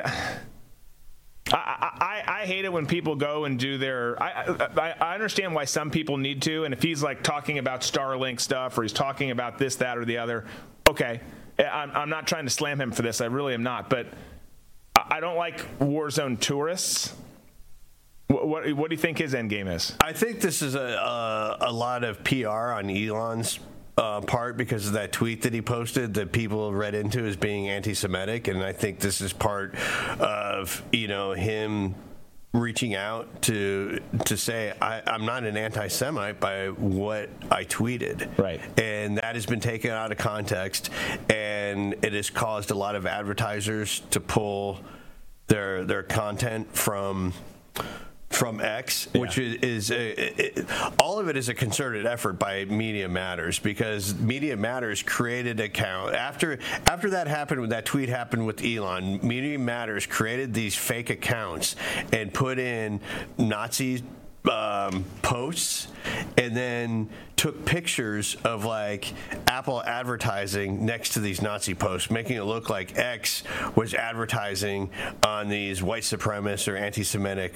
websites. So I, this is all part of Elon you know, getting out there, getting ahead of this pending lawsuit that he has against Media Matters, Media Matters, and the ADL. He's go- uh, also going after the ADL, which I think he should because the ADL is is a horror. It started off like most things, started off like you know with the best intentions, but after a while you know, your best intentions go awry when the supply of anti Semitism doesn't meet the demand, just like the Southern Poverty Law Center.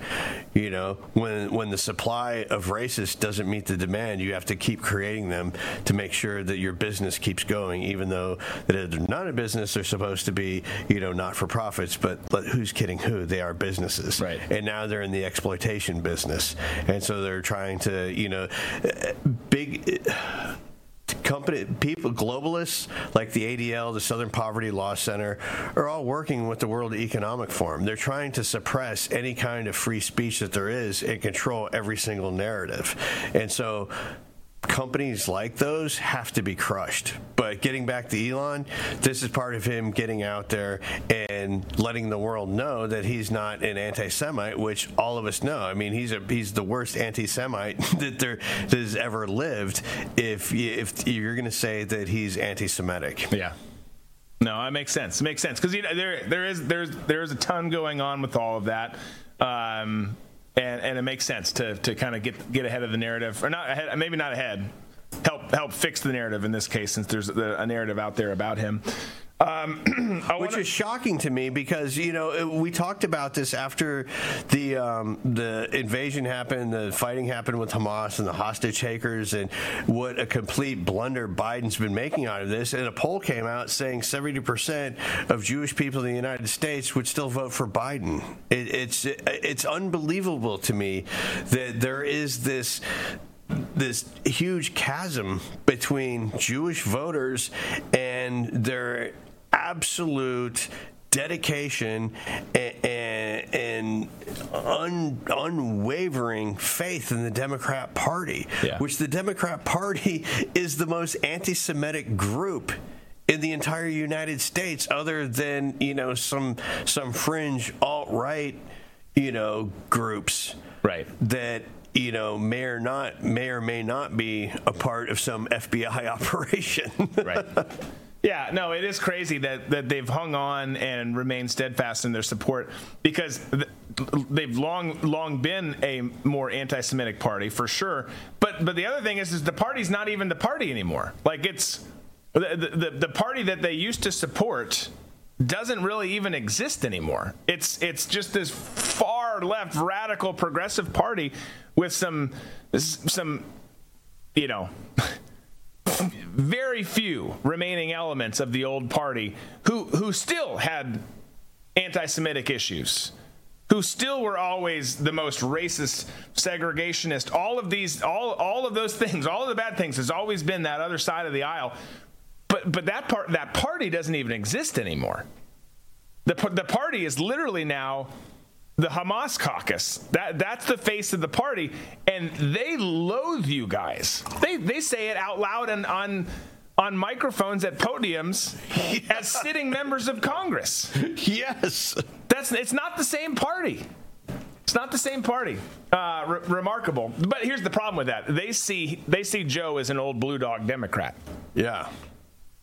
And Joe's not. Joe is just this weird little puppet that stumbles in yeah. front of the mic and then can't get off stage.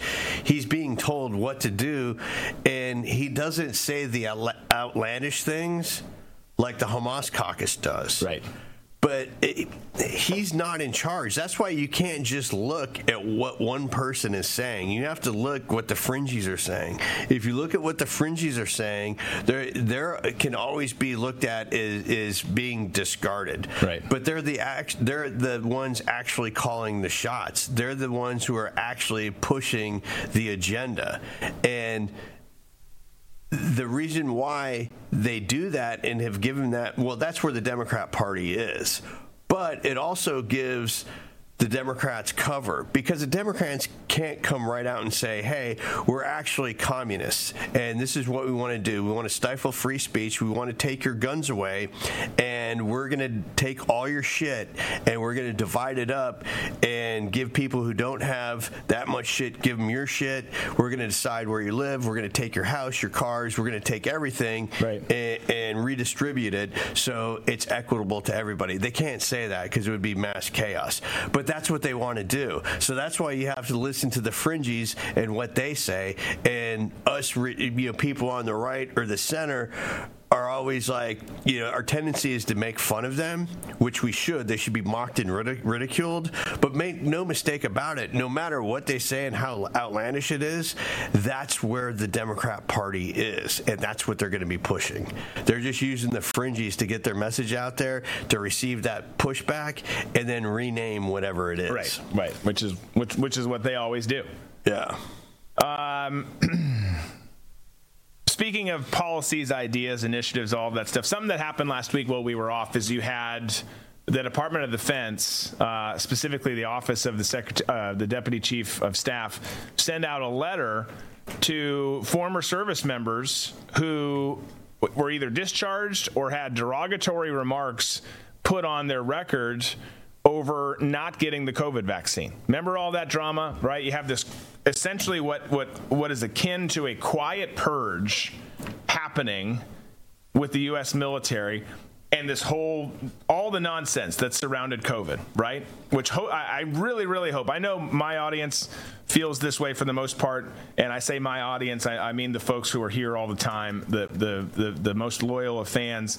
But if you're here for the first time, hopefully hopefully you're so far over COVID and have a very different view than you did back in 2020 uh, when the whole thing kicked off now, and you see just how it was used as as a tool uh, to test how far they could go with things, to test how far they could get people to go with with responses and everything. But so hopefully you saw that. But one of the biggest things that was absolutely ludicrous, I, I, don't know what wasn't ludicrous about COVID and the government's response and the, and the people's response to the government's response.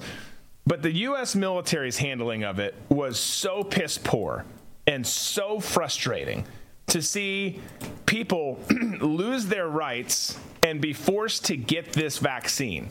And if they didn't take it, they were told they had to stand down, couldn't do operations. We had tier one units that were not allowed to operate for a while because they weren't getting it and they just wanted to go kill bad guys. We had people who were booted out or forced to, to leave early because they wouldn't get it. And with that, their records reflected a dishonorable discharge. They had other derogatory remarks put on there. It ended the way that they, of course, did not want it to end. You want to go out on a high note. You want to go out with with with honor and and respect, and they got none of that.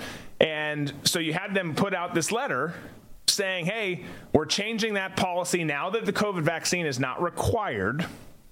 You can go before the Army Discharge Review Board and the the Army Board for Correction of Military Records, the ABCMR, and request to have your records changed. And they even went so far as to say, "Hey, if you want to come back."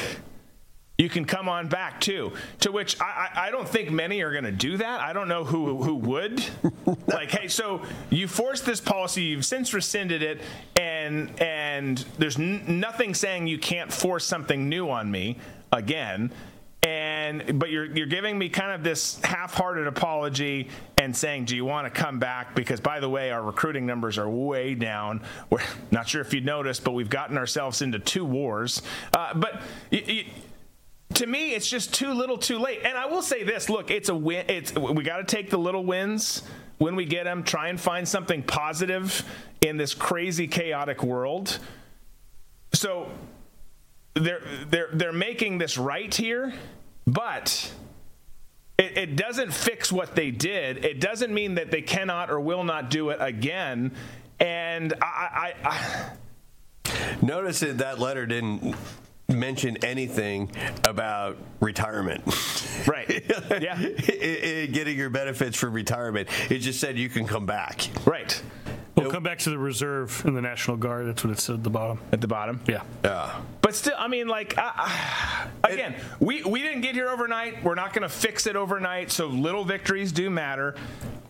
It's not a victory, it's really man. not I can vic- see yeah. right through this. They're down on numbers, and they can't fight a war with the army, with the military that they have right now. Nobody wants to be in a club or an organization that has pup play, trans people, all this weird shit that's going on with the military. You can stay at home and work at Subway and and endure the same kind of crap.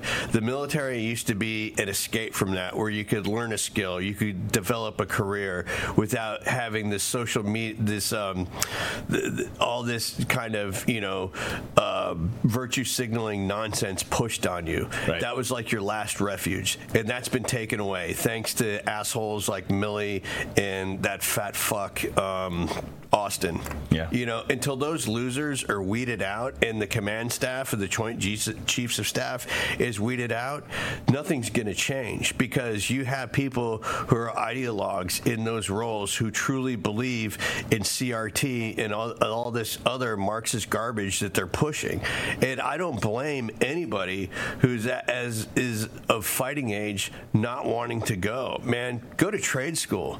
You know, try and figure out, you know, how you can scrimp and save and put yourself through trade school and develop a trade that way. The the military hates your guts. They just want you as cannon fodder at this point. They're going to shove you on the front lines in the hopes that you die because that's equitable to them. Because if we're going to fight an enemy, everything that we do right now is based on equity. So don't think for one moment if we get into a hot war and the other side is receiving a lot of casualties that they're not going to sacrifice our people. They're going to do it in a drop of a hat. We saw it with Obama and the policies that he instituted in his rules of engagement. You know, I saw it firsthand. I couldn't fucking believe what I was seeing. It was like we couldn't go out at night on patrols because it wasn't fair because the United States had the advantage. It- granted, these were like I was with Marines and these were enlisted dudes. You know, it, in your case, in the special special ops community, things are totally different. But before Obama was in, you could go out on night missions. You could do whatever you wanted because we had the advantage. But then that was taken away. It was like, okay, we have to make this fair. We have to make war fighting fair so not so many bad guys are killed. And also, too, if you're going to get into a firefight with somebody, we need you to determine the age of that person if they're 18 or older. That was the most that was the weirdest thing that I had ever encountered is being in a firefight and listening to Marines go, I can't tell how old he is. And I'm like, motherfucker, he's shooting at us. Shoot back. that shouldn't even be a question. Hey, you smoke a 16 year old. Sorry. Yeah.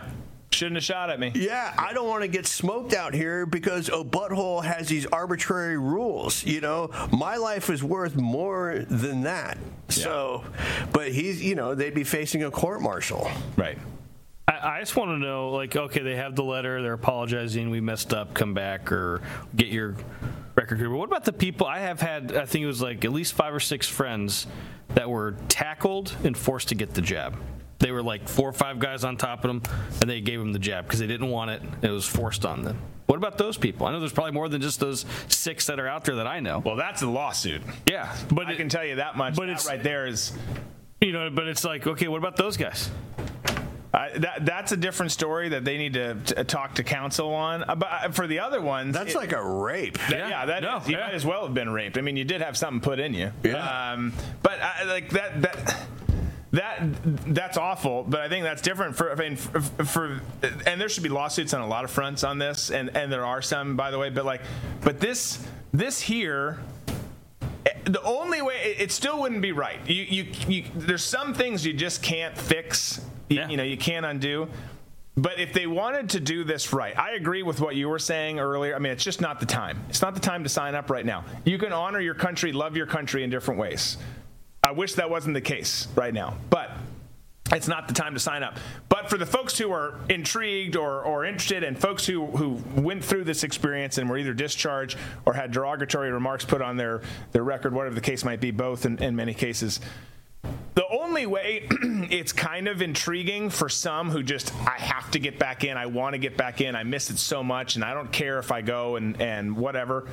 Is, is if there was a statement and a legal document that said we will never force these on you again. Like there would have to be something so next level from what they did.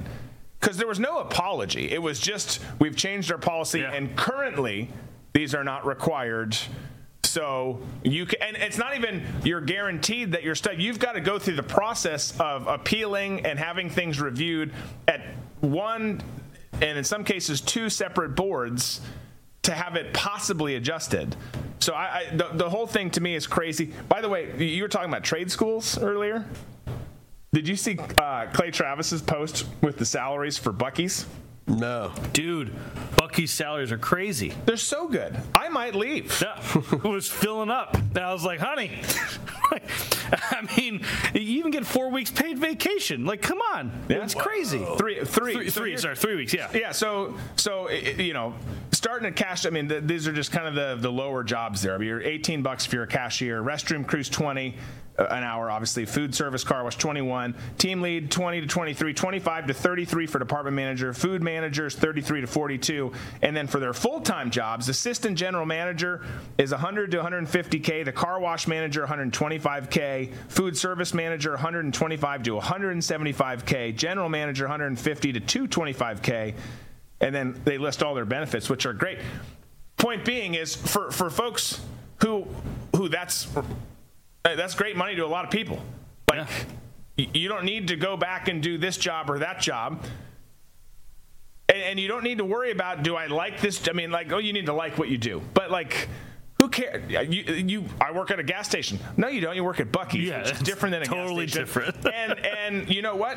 You're taking care of your family. Go do that. Go to a trade school. Figure something out that's that's way way better. Some of those trades pay great money too. Oh, But- hell yeah. But e- even like the, their benefits, they, they like match the 401k up to a certain percent on like what you put in. Like it's really great. I was looking, I was reading, I'm like, uh, this is actually enticing.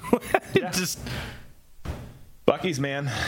Um, Maybe Buc-ee's needs a podcast. yeah, let's do it. you know, it, it's funny. Uh, uh, you're talking about trade school. Uh, driving back home from from the cabin this week.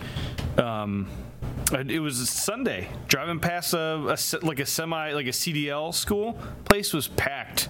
People waiting like they had this little course. They like three tractors going all at the same time. I'm like, this is like people are like, we need to get out there and get working. I need a job. I'm gonna I'm gonna jump into driving trucks. Tell you, a lot of Afghans did that, bro. A lot of them did, which is kind of terrifying and and great all at the same time. Um, good ones, the good ones, people that, that worked under us. Because they can. I mean, if if you can withstand withstand and, and handle that life of being on the road all the time and being away, um, It's great what you, what you can make.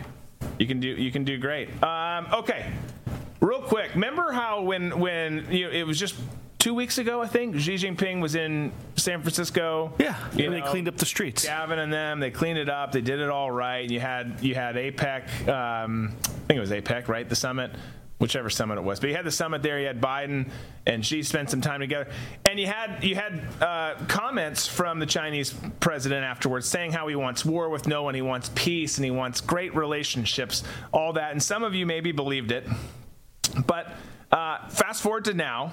Fast, first of all, just fast forward to any day and look at what China does on a on a intelligence level, a military level, uh, you know, the espionage operations that are happening, the long game strategic moves that they're making, not just here in the United States of America, but on on less less populated parts of, of the of the globe, you know, in Africa and and in in in other parts of Asia, South America. Antarctica, even. I mean, they're just they're, they're everywhere, right? They play the long game. Well, right after he said that, though, you, you, you can look forward to, and you had China's military who said that it's driven a warship from waters it claims in the South China Sea, uh, accused the United States of being the biggest destroyer of peace and stability in the region. The incident highlighted, this is from the New York Post, the incident highlighted the tensions in the Flashpoint region, uh, which is the South China Sea, and was the first such confrontation since Chinese President Xi Jinping and the U.S. President Joe Biden met on the sidelines of the Asia Pacific Summit in San Francisco. So, all that to say, you have this happening, and then China confronts a U.S. warship in the South China Sea and forces it out of the region. I'm just saying, I, look, I, I, there's there's long been contentious things happening in the South China Sea. We do we do patrols there. China thinks they own the space. You, you, you, know it's disputed territory like all of that stuff is it's a contentious issue i get it this doesn't mean that we're going to war with them we're not at least not in the traditional sense conventional sense but it's certainly not we want to be great friends and partners and de-escalate we don't want war with anyone i mean China's going to be China. It doesn't matter what China and, and their dictator says, as Joe would call him, which is true, he is you got to look at their actions, and their actions always speak louder, as is the case for most humans. And I, I just found it kind of funny that right on the heels of him being here and saying all those things, it, it took no time for us to see again who they are. And to be clear, too, we provoke people all over the planet. I'm not giving us a pass here, but it's just kind of funny that, that China said all those things and then went right back to it. yeah, and it's it, well, it's not really funny. And we went right back to you know bitching up like we always do when Democrats are in charge. Yeah, you know we we have a Chinese spy balloon or you know a suborbital satellite that was flying over the United States and it was like you need to get out of here. you know let's hide, let's put the airplanes in the garage so they can't see them. You guys got to get your balloon out of here. And then as soon as a U.S. Navy ship is in their water, it's like, get out or we're going to sink you. Right. Yeah. it's like, okay, we're leaving. You know, remember in 2001 when we had our spy plane in their airspace and they scrambled fighter jets and a fighter jet crashed into ours, killing the, the, the pilot of the Chinese fire, fighter jet and causing our plane to land on a remote island in, in, in um, in the uh, South China Sea. Yeah. And then our people were held hostage for over a week while they disassembled our airplane. Yeah. It was like, we want our airplane back. And this was when Bush was in, in control. And China was like, okay. And we went to get our airplane and it was in crates. Yeah. now that we've dissected it, understand the technology. Yeah, you can have you it. You can have it. Yeah. No, they just play the game different. And, and credit to them. Credit to them. They, they, they, they play it the way that they should and and we don't. We, as you said, bitch out a lot of the time on these. Um, but it, it, was just worth noting. Uh, here's what we're gonna do. Let's skip this break, Disco. Let's get into some sports. I want to wrap up this. So speaking of sports, we're going to talk sports. We're going to talk Trump too. We're going to talk a couple other things. We're not going to go as long tonight, and I know some of you are going to groan about that. I'm sorry, it's Monday, but we are back. We're here all week. Um, but the Vikings and the Bears are playing here in a little bit. So, yeah. So uh, I, I, you know, we're going to probably miss the beginning as it is, but I want to get home for that. You know, I've got a problem, uh, and tonight Disco and I are not. Yeah, friends. it's two times a year where we're not friends. Yeah. Did you? Were you able to import that video? Yeah, I got it. Okay. we can do do it you later. Want to do that first? I don't know what it is. Let's just do. Let's do. We'll end with it. Okay. Yeah. Okay. So let's let's touch on because it was an uh, we said it earlier. It was an amazing sports weekend. Let's touch on it real quick. Let's do some some sports.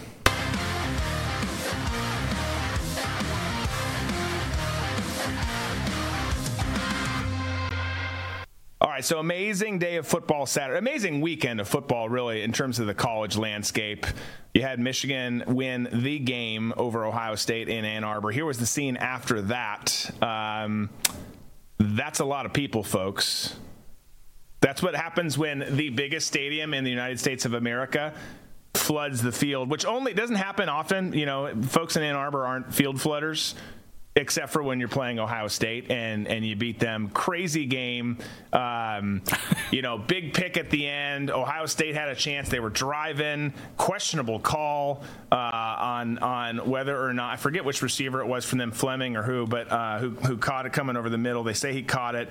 Um, didn't really look like a catch, um, but got them got them into Michigan territory, and then uh, Kyle McCord threw a pick and, and that was it. And this was the scene. Uh, third straight year, Michigan beat Ohio State 30 to 24. The final. They'll be playing Iowa Saturday night in Indianapolis for the Big Ten championship. And what's interesting about that, real quick, is Tony Petitti, the new Big Ten commissioner, who barred Harbaugh from being on the sidelines the last three weeks. It, uh, presume nothing, assume nothing hopefully Michigan. Obviously, I'm biased. Hopefully, Michigan can pull off the win for their third straight Big Ten championship. But if that happens, if they win, Tony Petitti will have to hand the Big Ten championship trophy to Jim Harbaugh next Saturday night, which will be priceless. That'd be fantastic. You know, what'd be great is if Jim Harbaugh refuses to accept it from him and sends up a fake Indian uh, to accept it. Yes, I mean very random, but yes, I like it. what, what, what, I love is I like you were just texting me after the game, but I could just tell ex- how excited you were because you just kept like sending stuff. And you're like, "I'm sorry." I'm like, "Stop apologizing. Your team won." And you're like, "I'm so sorry." You just kept sending stuff. like it's well, all right. I was trying to send you stuff about work, and then like I'd see a new thing come through, and then I'm like, um, "No, it was it was good. It was fun. It was just a. I mean, it, it just that game. There's a reason it's called the game. There's the reason it's considered by most um, to be the greatest rivalry in college football, if not sports. And it just all it very rarely disappoints. It just always lives up to the hype. Uh, I'm a little concerned with where things are going in terms of the college football landscape that it doesn't have the you know a lot of people have opined this is not just my view but like that it doesn't have the importance moving forward that it has historically speaking just with 12 team playoff next year, which I'm all for. I love it. I'm so excited about that. Um, but also just the re- restructuring of conference. I mean, the Big Ten's not going to have divisions next year. So, one, it's not a guarantee that Michigan Ohio State play on Thanksgiving weekend, which has been the tradition. And then, two, even if they did, in most cases, since they're typically the two best teams in the Big Ten, they would just face each other a week later again in the Big Ten championship, and then possibly again the playoff because they both would be going to that with the new format. I mean, it's just things are things are going to change. It's going to be different. Um, we can't stop it. No, and all these other the smaller bowl games are just are, they're pathetic because most of the players aren't playing in them. The seniors because yeah. they want to get drafted, so they don't want to get hurt, and uh, it's mainly for the coaches the you know the the the families of the coaches, you know, some of the you know alumni to get out of town and get somewhere and just kind of hang out and have some drinks or whatever. They mean nothing. They mean nothing. Yeah. Well, and there's no. I mean, no one goes to them anymore. No, they used to mean something. I remember as a kid, it, it was a lot of fun. You know, watching all the bowl games to see how you know the national championship was going to shake out. But now it's all, you know, with the tournament format, it, it takes out all the all the kind of guessing and second guessing that would go on on New Year's Day, New Year's Eve, and New Year's Day. Yeah, if you're a player now who's you know a Group of Five school or a, or maybe a Power Five school who's just going to a crappy bowl game because he didn't make the playoff, which right now is obviously very difficult. You're the only four teams make it it'll still be difficult next year with 12. It's not like it's not like we're letting everyone in. There's 133, you know, FBS schools, but if you're a player, the only reason you're intrigued by that is the, the the gear and the stuff that you get. Oh, cool! You know, we get some swag and a PlayStation 4 from this, and some other goodies like that. That's nice for sure. But you're gone over the holidays. You're practicing over the holidays for a game that literally the stands are going to be empty. Like even big, even the bigger name bowl games these days with big, big to big-ish schools who play in them don't sell out it's it's I, I really do, and it sounds awful. I hope that that the new playoff starts to put those bowls to bed, and maybe the playoff expands a little bit more. Maybe it doesn't, but I hope they just go away. Like, hey, here's the deal: if you're good enough, you make the playoff. If you're not, try harder. Yeah.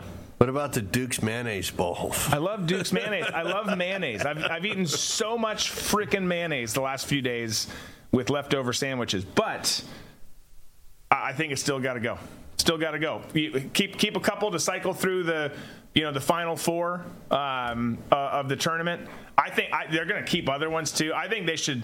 I think there should be home and away games. You know, if you're a high seed that first round, I think you should get to play it at home. Oh shit, we we, we made the playoffs, but we've got to go to Ann Arbor. We've got to go to you know Clemson. We got to go to LSU. We got to go, you know, wherever. Fill in the blank with a tough place to play. I, I think that would be interesting, and then work the others in. Um, however, but there's so much more we could talk about on that discussion. Uh, over the weekend, though, you had Alabama. Crazy finish over Auburn, dude. I mean that game fourth and goal from the 35. Yes, and the the the freaking rope that Milroe threw, and then the, I forget the receiver's last name who caught it and got that foot down in the corner. It's like I literally was looking to my son and my wife because we're we're watching it and kind of preparing dinner as it's happening, like because it just was a crazy game. Like okay, well Auburn did it. Auburn's going to pull off the upset. There's no way, even even though Alabama had more talent. You know, you just you know, and you, but you never know in a rivalry game, especially like the Iron Bowl. So Auburn kept it close. It's like "Dude, this game's done. Yeah, I was like, this is an incredible upset by Auburn. I cannot believe this. You know, there's something really special about the Iron Bowl, and there actually is with this. You know, this one will go down in history as one being one of the better finishes. Oh, 100%. My my middle brother was there um, cheering for Auburn with his kids and his wife who went there. Uh, great game for them. I felt bad. They you know made the drive, but it was a great game. It was a great game. Who, who, could have predicted that they were going to lose on that play? I mean, it just was freaking insane. What what a catch and throw! What a catch and throw! Um, even if you were on the losing side of it, you got to walk away from that being like that was just an experience just an experience. Uh, you had Washington, who inched out a win over Washington State for the Apple Cup. A lot. By the way, we're getting that for at least five more years, even though Washington State is is kind of in limbo in terms of conferences. Washington, of course, coming to the Big Ten. Um, it, they're going to play that for at least five more years, which is good. So you don't want to lose these rivalries with the way college football is going. You want college football needs to grow, and we need to get rid of the NCAA, but we don't want to lose rivalries. Uh, but they they won, which was impressive. What do you think of their quarterback, like burying his head and crying? Penix. Yes.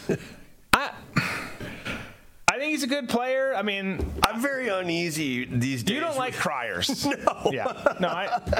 Especially like either like the kid from Caleb. Yeah, Caleb crying to his mom after losing, and then this guy crying because he's there's just so much crying going on. What's happening? Uh, What's happening to men in this country? You're supposed to swallow your emotions. You're supposed to rejoice in victory. You're supposed to be pissed off in defeat. You need to be slamming things and throwing your helmet and smashing lockers, not crying to your mom. Yeah, well, at least in public, it is a bad look. I, I, don't mind the crying if it's you know if it's behind the scenes or if, if it's appropriate. Caleb's was a bad look. Pen- Penix had a lot of emotion. Did you watch any of the packages on game day? No. So he was he, there was there was a lot of stuff behind that. I think so. Uh, they, you know, they had another great package on him and his family and all of that. So, so there, I think there was a lot more going on than just the game with him. Um, Everyone's turning into John Boehner. Remember how he was publicly mocked and ridiculed for years for crying, and now it's like, oh, isn't that sweet? He just cares so much. Oh. What's crazy about Caleb Williams is I don't. I mean, honestly, bro, you're making two and a half million dollars a year. There's not a whole lot to cry about, right? Like you're you're you're doing. Pretty, I don't know what Penix makes, but. Um, you're leading a pretty good life, and, and, and you're both about to make a lot, a more. lot more. Um, but Washington, Washington won, beat out, uh, beat out them. LSU beat Texas A&M. Um, and someone shared this stat. I hadn't seen it. So, so the Heisman race is basically down to Bo Nix at Oregon and Jayden Daniels at LSU. Jayden, traditionally speaking, Jayden Daniels would be out of it because LSU's you know, they they're not in playoff contention. They're not going to win the SEC. They didn't win the SEC West. None of those things happened, and usually your team's got to do better um, for that to happen. That's just that's just tradition. It's, I know, which I think is stupid. it's totally stupid. Yeah. It- the the best player is not always on the best team. It's just Right, and if you can put up the stats that you know he's putting up. And, and not being on a good team, that tells you how good you actually are. Exactly. well, and, and they are a good team, but they're they, they were either eight and four or nine and three. I forget what they're. Uh, um, and they're playing an SEC West schedule. Right. Like literally, the SEC West and the Big Ten East are the two best divisions of football in the land. I think hands down.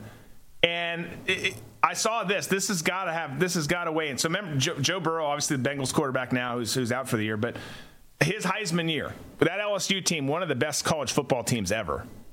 He, he, you can see the stats there. He threw for 4,253 yards, 44 um, responsible, for 44 touchdowns, seven turnovers, a quarterback rating of 93. Jayden Daniels this year, with a less talented team, same kind of a schedule, 46 touchdowns he's responsible for, which is more, five turnovers, which is less, and a quarterback rating of 95.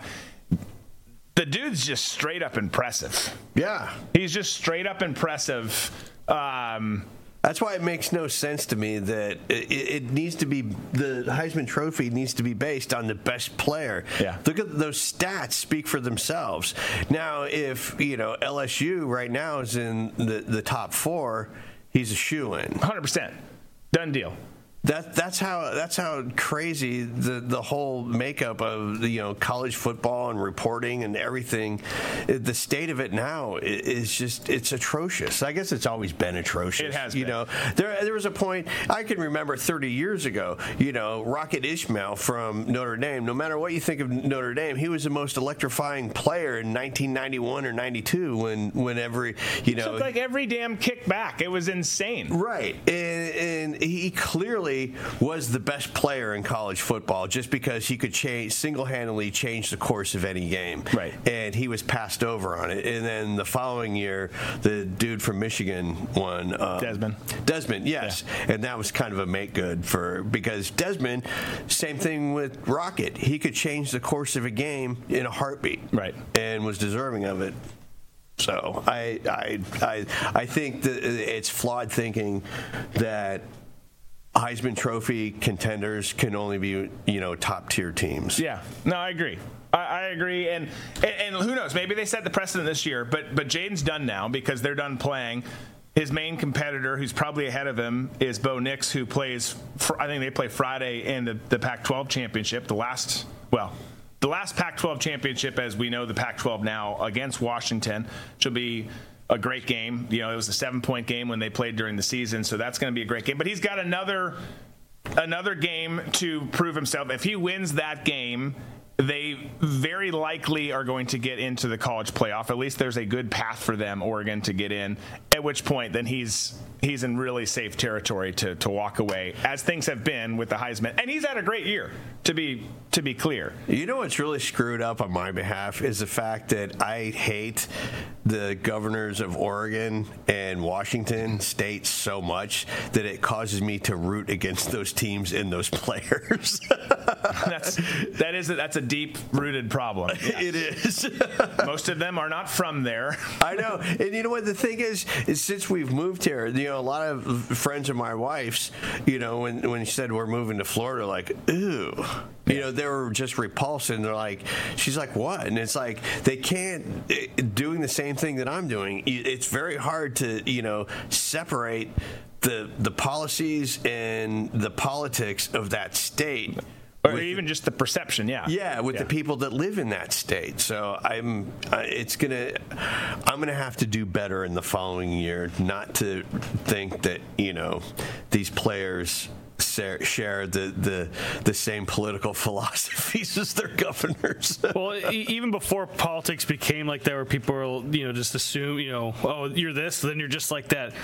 People had that uh, misconception about Florida anyway. With Florida man, like all the crazy stories happen in Florida, and you live there. You're, but you don't, you don't, you're not that crazy, or you must be crazy, and you're like, I'm not. That's we're all, just we're all redneck Republicans chasing alligators and, and robbing gas stations and Dude, I went to Publix yesterday, and there was a fight between a guy, a Publix customer, and a homeless dude. And uh, the uh, the the guy, the customer had his umbrella out and was using it like you know, like a foil and fencing against against the homeless guy. It was fantastic. so just a little side note uh, had to run when we were at the cabin had to run into town to get some some groceries and stuff decided to stop i wanted to get some more cigars decided to stop at a smoke shop right when we walk in there's these two people behind us who are like yelling at each other like oh like it's like oh this must be a married couple not a married couple this woman who identifies as a man decided to double park the guy's like hey ma'am, that's not a parking spot. And, and she's like, I'm not a man, a ma'am. Like, it just, and they just start going. And I, at this point, I'm already in the shop going, there's nothing here that I want. I was just going to go up and say, hey, to the clerk, just be like, hey, you saw, I think I woke you up in the back. I was just, there's nothing here. I'm just going to leave. But as I walk up to do that, these two people walk up to the counter and are just at each other's noses fighting. I was just like, I'm gonna leave. yeah, I'm not. I'm not gonna stay here. and then I walk out, and I was just like, well, that was the weirdest domestic dispute I've ever seen because they don't even know each other, but because she identifies as a man. Uh, she got real upset, and then he was like, "You're a sheeple," and just like it just kept escalating. Sheeple, yeah. I was like, and then what was nice though, the guy who was like, "Ma'am, you can't park there." When he left, he looked to the clerk and said, "Hey, I'm sorry for getting it all heated there. Uh, I'll try to rein it in next time. I was like, oh, good for him. The other, the the woman, she was like, it's too early for this, and I'm like, it's three o'clock in the afternoon. Yeah. So did you just wake up? Yeah. Welcome to America. Everybody's in an eight. at least. At least. Um, couple just little side notes. Mike Elko, who was Duke's head coach, is going to be the the did an outstanding job there, by the way. The new head coach at Texas A&M. So he's headed there. Jonathan Smith, who did a hell of a job in Oregon State, former Oregon State quarterback himself, taking the Michigan State job. Jeff Lebby taking the Mississippi State job. He was the Oklahoma uh, offense coordinator. So it'll be interesting to see what happens there. Lots of changes happening this week, though. Lots of movement. Obviously, we got a, a Duke and an Oregon State vacancy now. Um, so you know we'll see what happens uh, with that. I'm I'm I'm I don't want to talk about it right now, but I'm pissed that college football is almost over. Um, I hate it. Next year, at least it does get extended with the 12 team playoff. How much further will it will it get extended? How many weeks? Well, it's not going to necessarily get extended, but what happens is you get, you know, next weekend's conference championship weekend. Yeah. And then there's just there's there's bowl games that start, but again, none of them matter in December. So there's just this dead period until you get to the playoff and and the the the the, the, the like six top bowl games. Yeah which are you know New Year's kind of New Year's Eve and and the first eight to ten days of January. So you're just done. But now we're gonna have the first round of playoffs, the second round of play. You're going to have all that in there, and there are going to be games that matter and that are Yeah. important that like you have a party because of, and and great. So it's going to be good. It'll it'll help. I would love to have a 72 hour round robin tournament where two teams play, you win, you get to sleep and relax for like 16 hours before you have to take the field again, and just we just keep going until there's a winner.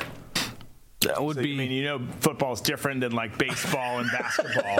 Your body is. now, now, now, and I know this is something you're probably like, no, but there was one thing I was talking with a friend of mine. We were like, what if football teams in general just had a deeper field, like a uh, uh, not field, deeper um, Roster? roster, so that then therefore those teams could play multiple times a week. So then you know you're you have you're having to kind of like with baseball, who am I, who's pitching, who's going out or whatever, Who's quarterbacking who's quarterbacking. So there's multi, there's you know two, three I love quarterbacks. that idea, disc. I'm, no, no, no. I'm just I, like I love it so much because I can tell right now Drew hates it. That's why I love it. I'm, I, there's there's still some flawed I can areas. feel your energy rising. there's, there's still some flawed things because you know there's some players are better than others. We talk about that all the time. But I think that would it would extend the season to be more games. It could be more things that could happen. I think it would be an interesting. But you can know, extend the season without playing more during the week. Like, I mean, I, that, that's the nice thing about football is each game matters. Like in baseball and hockey and and It doesn't and really matter. It doesn't really Yeah. matter. Right.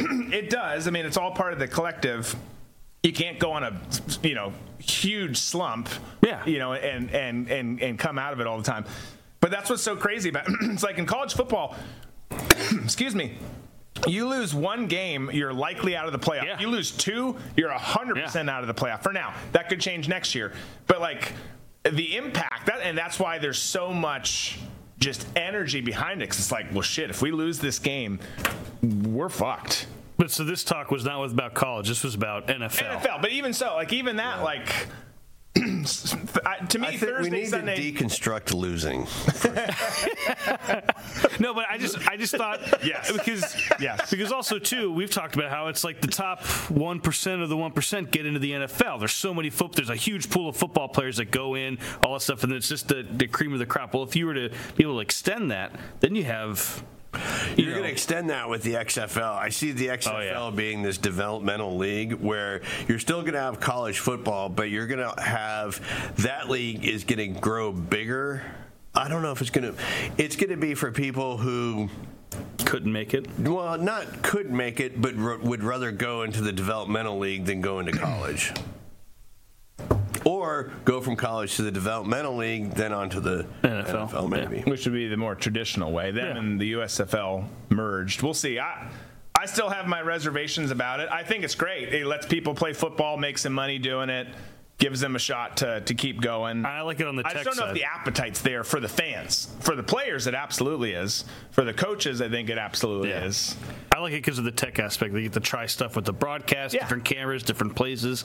Now, have you did you see that commercial uh, over the week weekend? There was a it's a AT and T thing where there's a deaf quarterback and he's got like an eyepiece in his helmet. I wonder, like, oh, like how does that work? And Here's the problem though with the fan base on it, like, or the, the you need to you need to put butts in seats and you need to put people on couches watching it or in sports bars watching it for it to to actually pay for itself. And the problem goes back to what we were just talking about.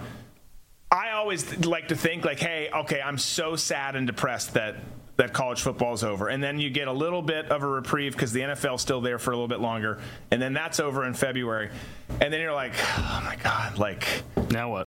What do I do with my life? And and then everyone's like, well, that's sad that that's how you feel. And I'm like, I know, but that's how I feel. And then you're like, well, okay, maybe I'll get into this. At least we've got some football playing, you know, in March, April, May, or whatever with the XFL or USFL, which will soon now be the, you know, be one. But the problem is, is, is I want to feel that way, and I do. I'll have, I'll, I'll tell myself that, and then I realize I don't care about these teams, and this game really doesn't matter and then and then I quickly move on and just go back to being depressed. And I'll watch hockey and I'll you know I'll. watch. well, you're a football snob. I am. Yeah. no, I guess I am. Yeah. I, but I, I, I could get behind it, but you've got to make it matter, right? Like it's gotta. You definitely have to kick up the entertainment value to it.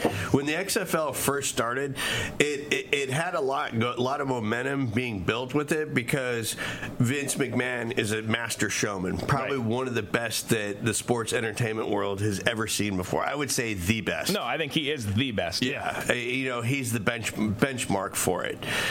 But uh, I one of the fatal flaws that it made was it got too it, to me it was too much wrestling. Right. And not enough football. The the football product would have been there without the over the top wrestling. You know the idea of instead of the coin toss the scrum for the ball to see who gets the cook, kickoff great concept right but poor execution because you know the first night they were they injured so many players no, they went too gimmicky. Yeah, and you didn't you didn't need to like go hardcore on the cheerleaders, go hardcore on a couple other elements. The greatest innovations came with the cable cam, and I also think putting the nicknames on. We still know he hate me, right? You know that was one. i- i- that's to your point about you know making the games care. Once you can identify the characters on the field, because right now in professional sports we all have our favorite players, and we know them by number and by name. When you're dealing with people who are not that well known but are identifiable through nicknames, all of a sudden they become a character. It makes your product, you know, that much more engaging to the audience because now you have somebody to root for just based on a nickname. Yeah. No, that's true. I, there's ways to do it. they they were. It, it is a shame that they that they failed on that first go around because they, they were close on some fronts. for sure. I remember being super excited about it, and Yeah. and then and and they actually had butts in seats for a lot of that. I mean, they were like they, it, it it went better than it could have. It obviously didn't go well enough. Um, but let's finish on this because this ties in football and someone you guys all love in the audience, Donald Trump, uh, because he visited South Carolina uh, for the football game there. Uh, I don't, don't know if he stopped by a cockaboose before the game outside or not. Um, but the crowd loved it when he came in. Here's one. You got two clips. Here's one. Take a look.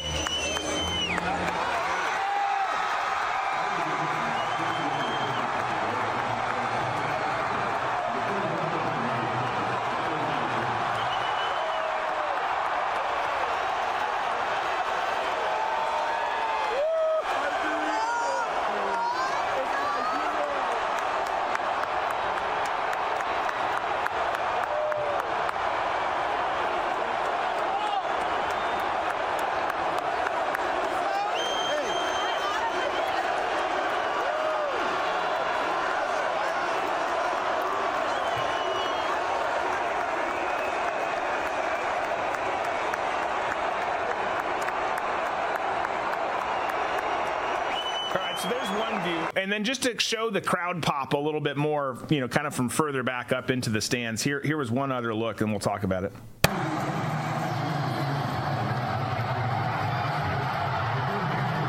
So the Gamecock fans liking this.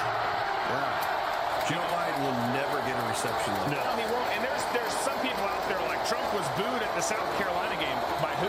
By like some people. Like that, you're not hearing collective boos there. You're hearing collective cheers.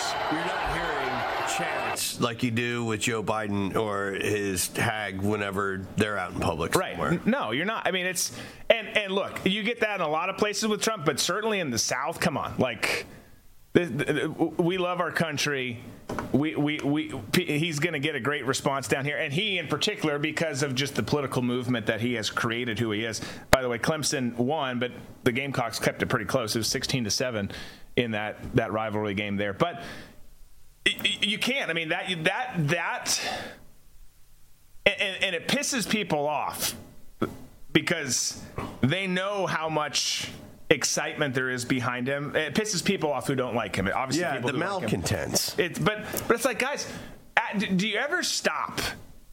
Do you ever stop and ask? Because you know, I mean, if you've listened to the show long enough, you know I'm not all in on any one candidate. I like Trump a lot. Trump's our guy. I'm voting for Trump. I think he had an amazing presidency. I don't kiss his his rings or his feet. I don't do that for anyone. Never will. But I think he's amazing. But but do you ever sit back, other folks who just hear the name and flip out? Because you know who you are. A lot of you do that. It, it could be, you haven't even heard the end of the sentence yet. It might be someone who agrees with you and doesn't like him, and you just lose your mind when you hear the name. He's a racist. But, but you ever sit back and think, why do people feel the way they do about him? And what did he accomplish? And all of that. Do you ever like have some introspective thought? Like, do you ever do you ever do that? And I, the answer is, in most cases, is no, because there was good there. Some of the some look the problem. One of the problems is honestly, I hope none of you guys are out there. There's some Trump supporters who are crazy and turn more people away from Trump. That, that's a problem. And that's the case. It can be the case with anything, but there are people who do that, and that's kind of how they they see the mean tweets, they hear what the headlines say, and then they see other people, and they're like, "Oh, well, I don't like him because of that person." Yeah, like the Miami Hurricanes, you know, back in the 90s, 80s, and 90s. They were winning all the time. They were a great team. But some of their fans were such big assholes that it- it made going to the games an unpleasant experience because of what dicks they were. Right. And it caused you to hate the team even more than you already did. Right. Yeah. I, so I think that's a phenomena that that absolutely happens. And, and honestly, I, I don't have problems with Trump. There's policies he's he's uh, he was wrong on. There's personnel hires he was wrong on. think he was amazing as a president. I think he could do great again. I don't think he's the only answer. He's the best answer we have now for sure. But I don't think he's. Anytime someone says there's only one person who can do this, I don't know about that. Let's not let's not go that far. He might be the best one now, not disputing that, but I don't love this absolutist mindset. But I think I think he's I think he's great. My biggest problem honestly comes with the furthest right crowd who's just you know, got a savior complex and is so far out out of out of reality. Love him, like him, support him, vote for him. Don't like I don't I just don't care. But if you're batshit crazy on either side of the the the spectrum on when it comes to the conversation on it, I, those those are the people who I have a problem with. Yeah, and also with tra- you know going to a football game, it, it, especially in South Carolina, you're going to have a lot of fans there. Yeah. because the people who like Trump for the most part, are people who enjoy life. They enjoy being Americans. They enjoy everything, the freedoms that we think we have in this country. Still do to a certain degree, more or less. is becoming less and less each time. But the malcontents are have the loudest voices in our country. The reception would have been totally different if Trump would have gone to a college campus or a Starbucks because that's where all the malcontents, you know, hang out and would be the most vocal.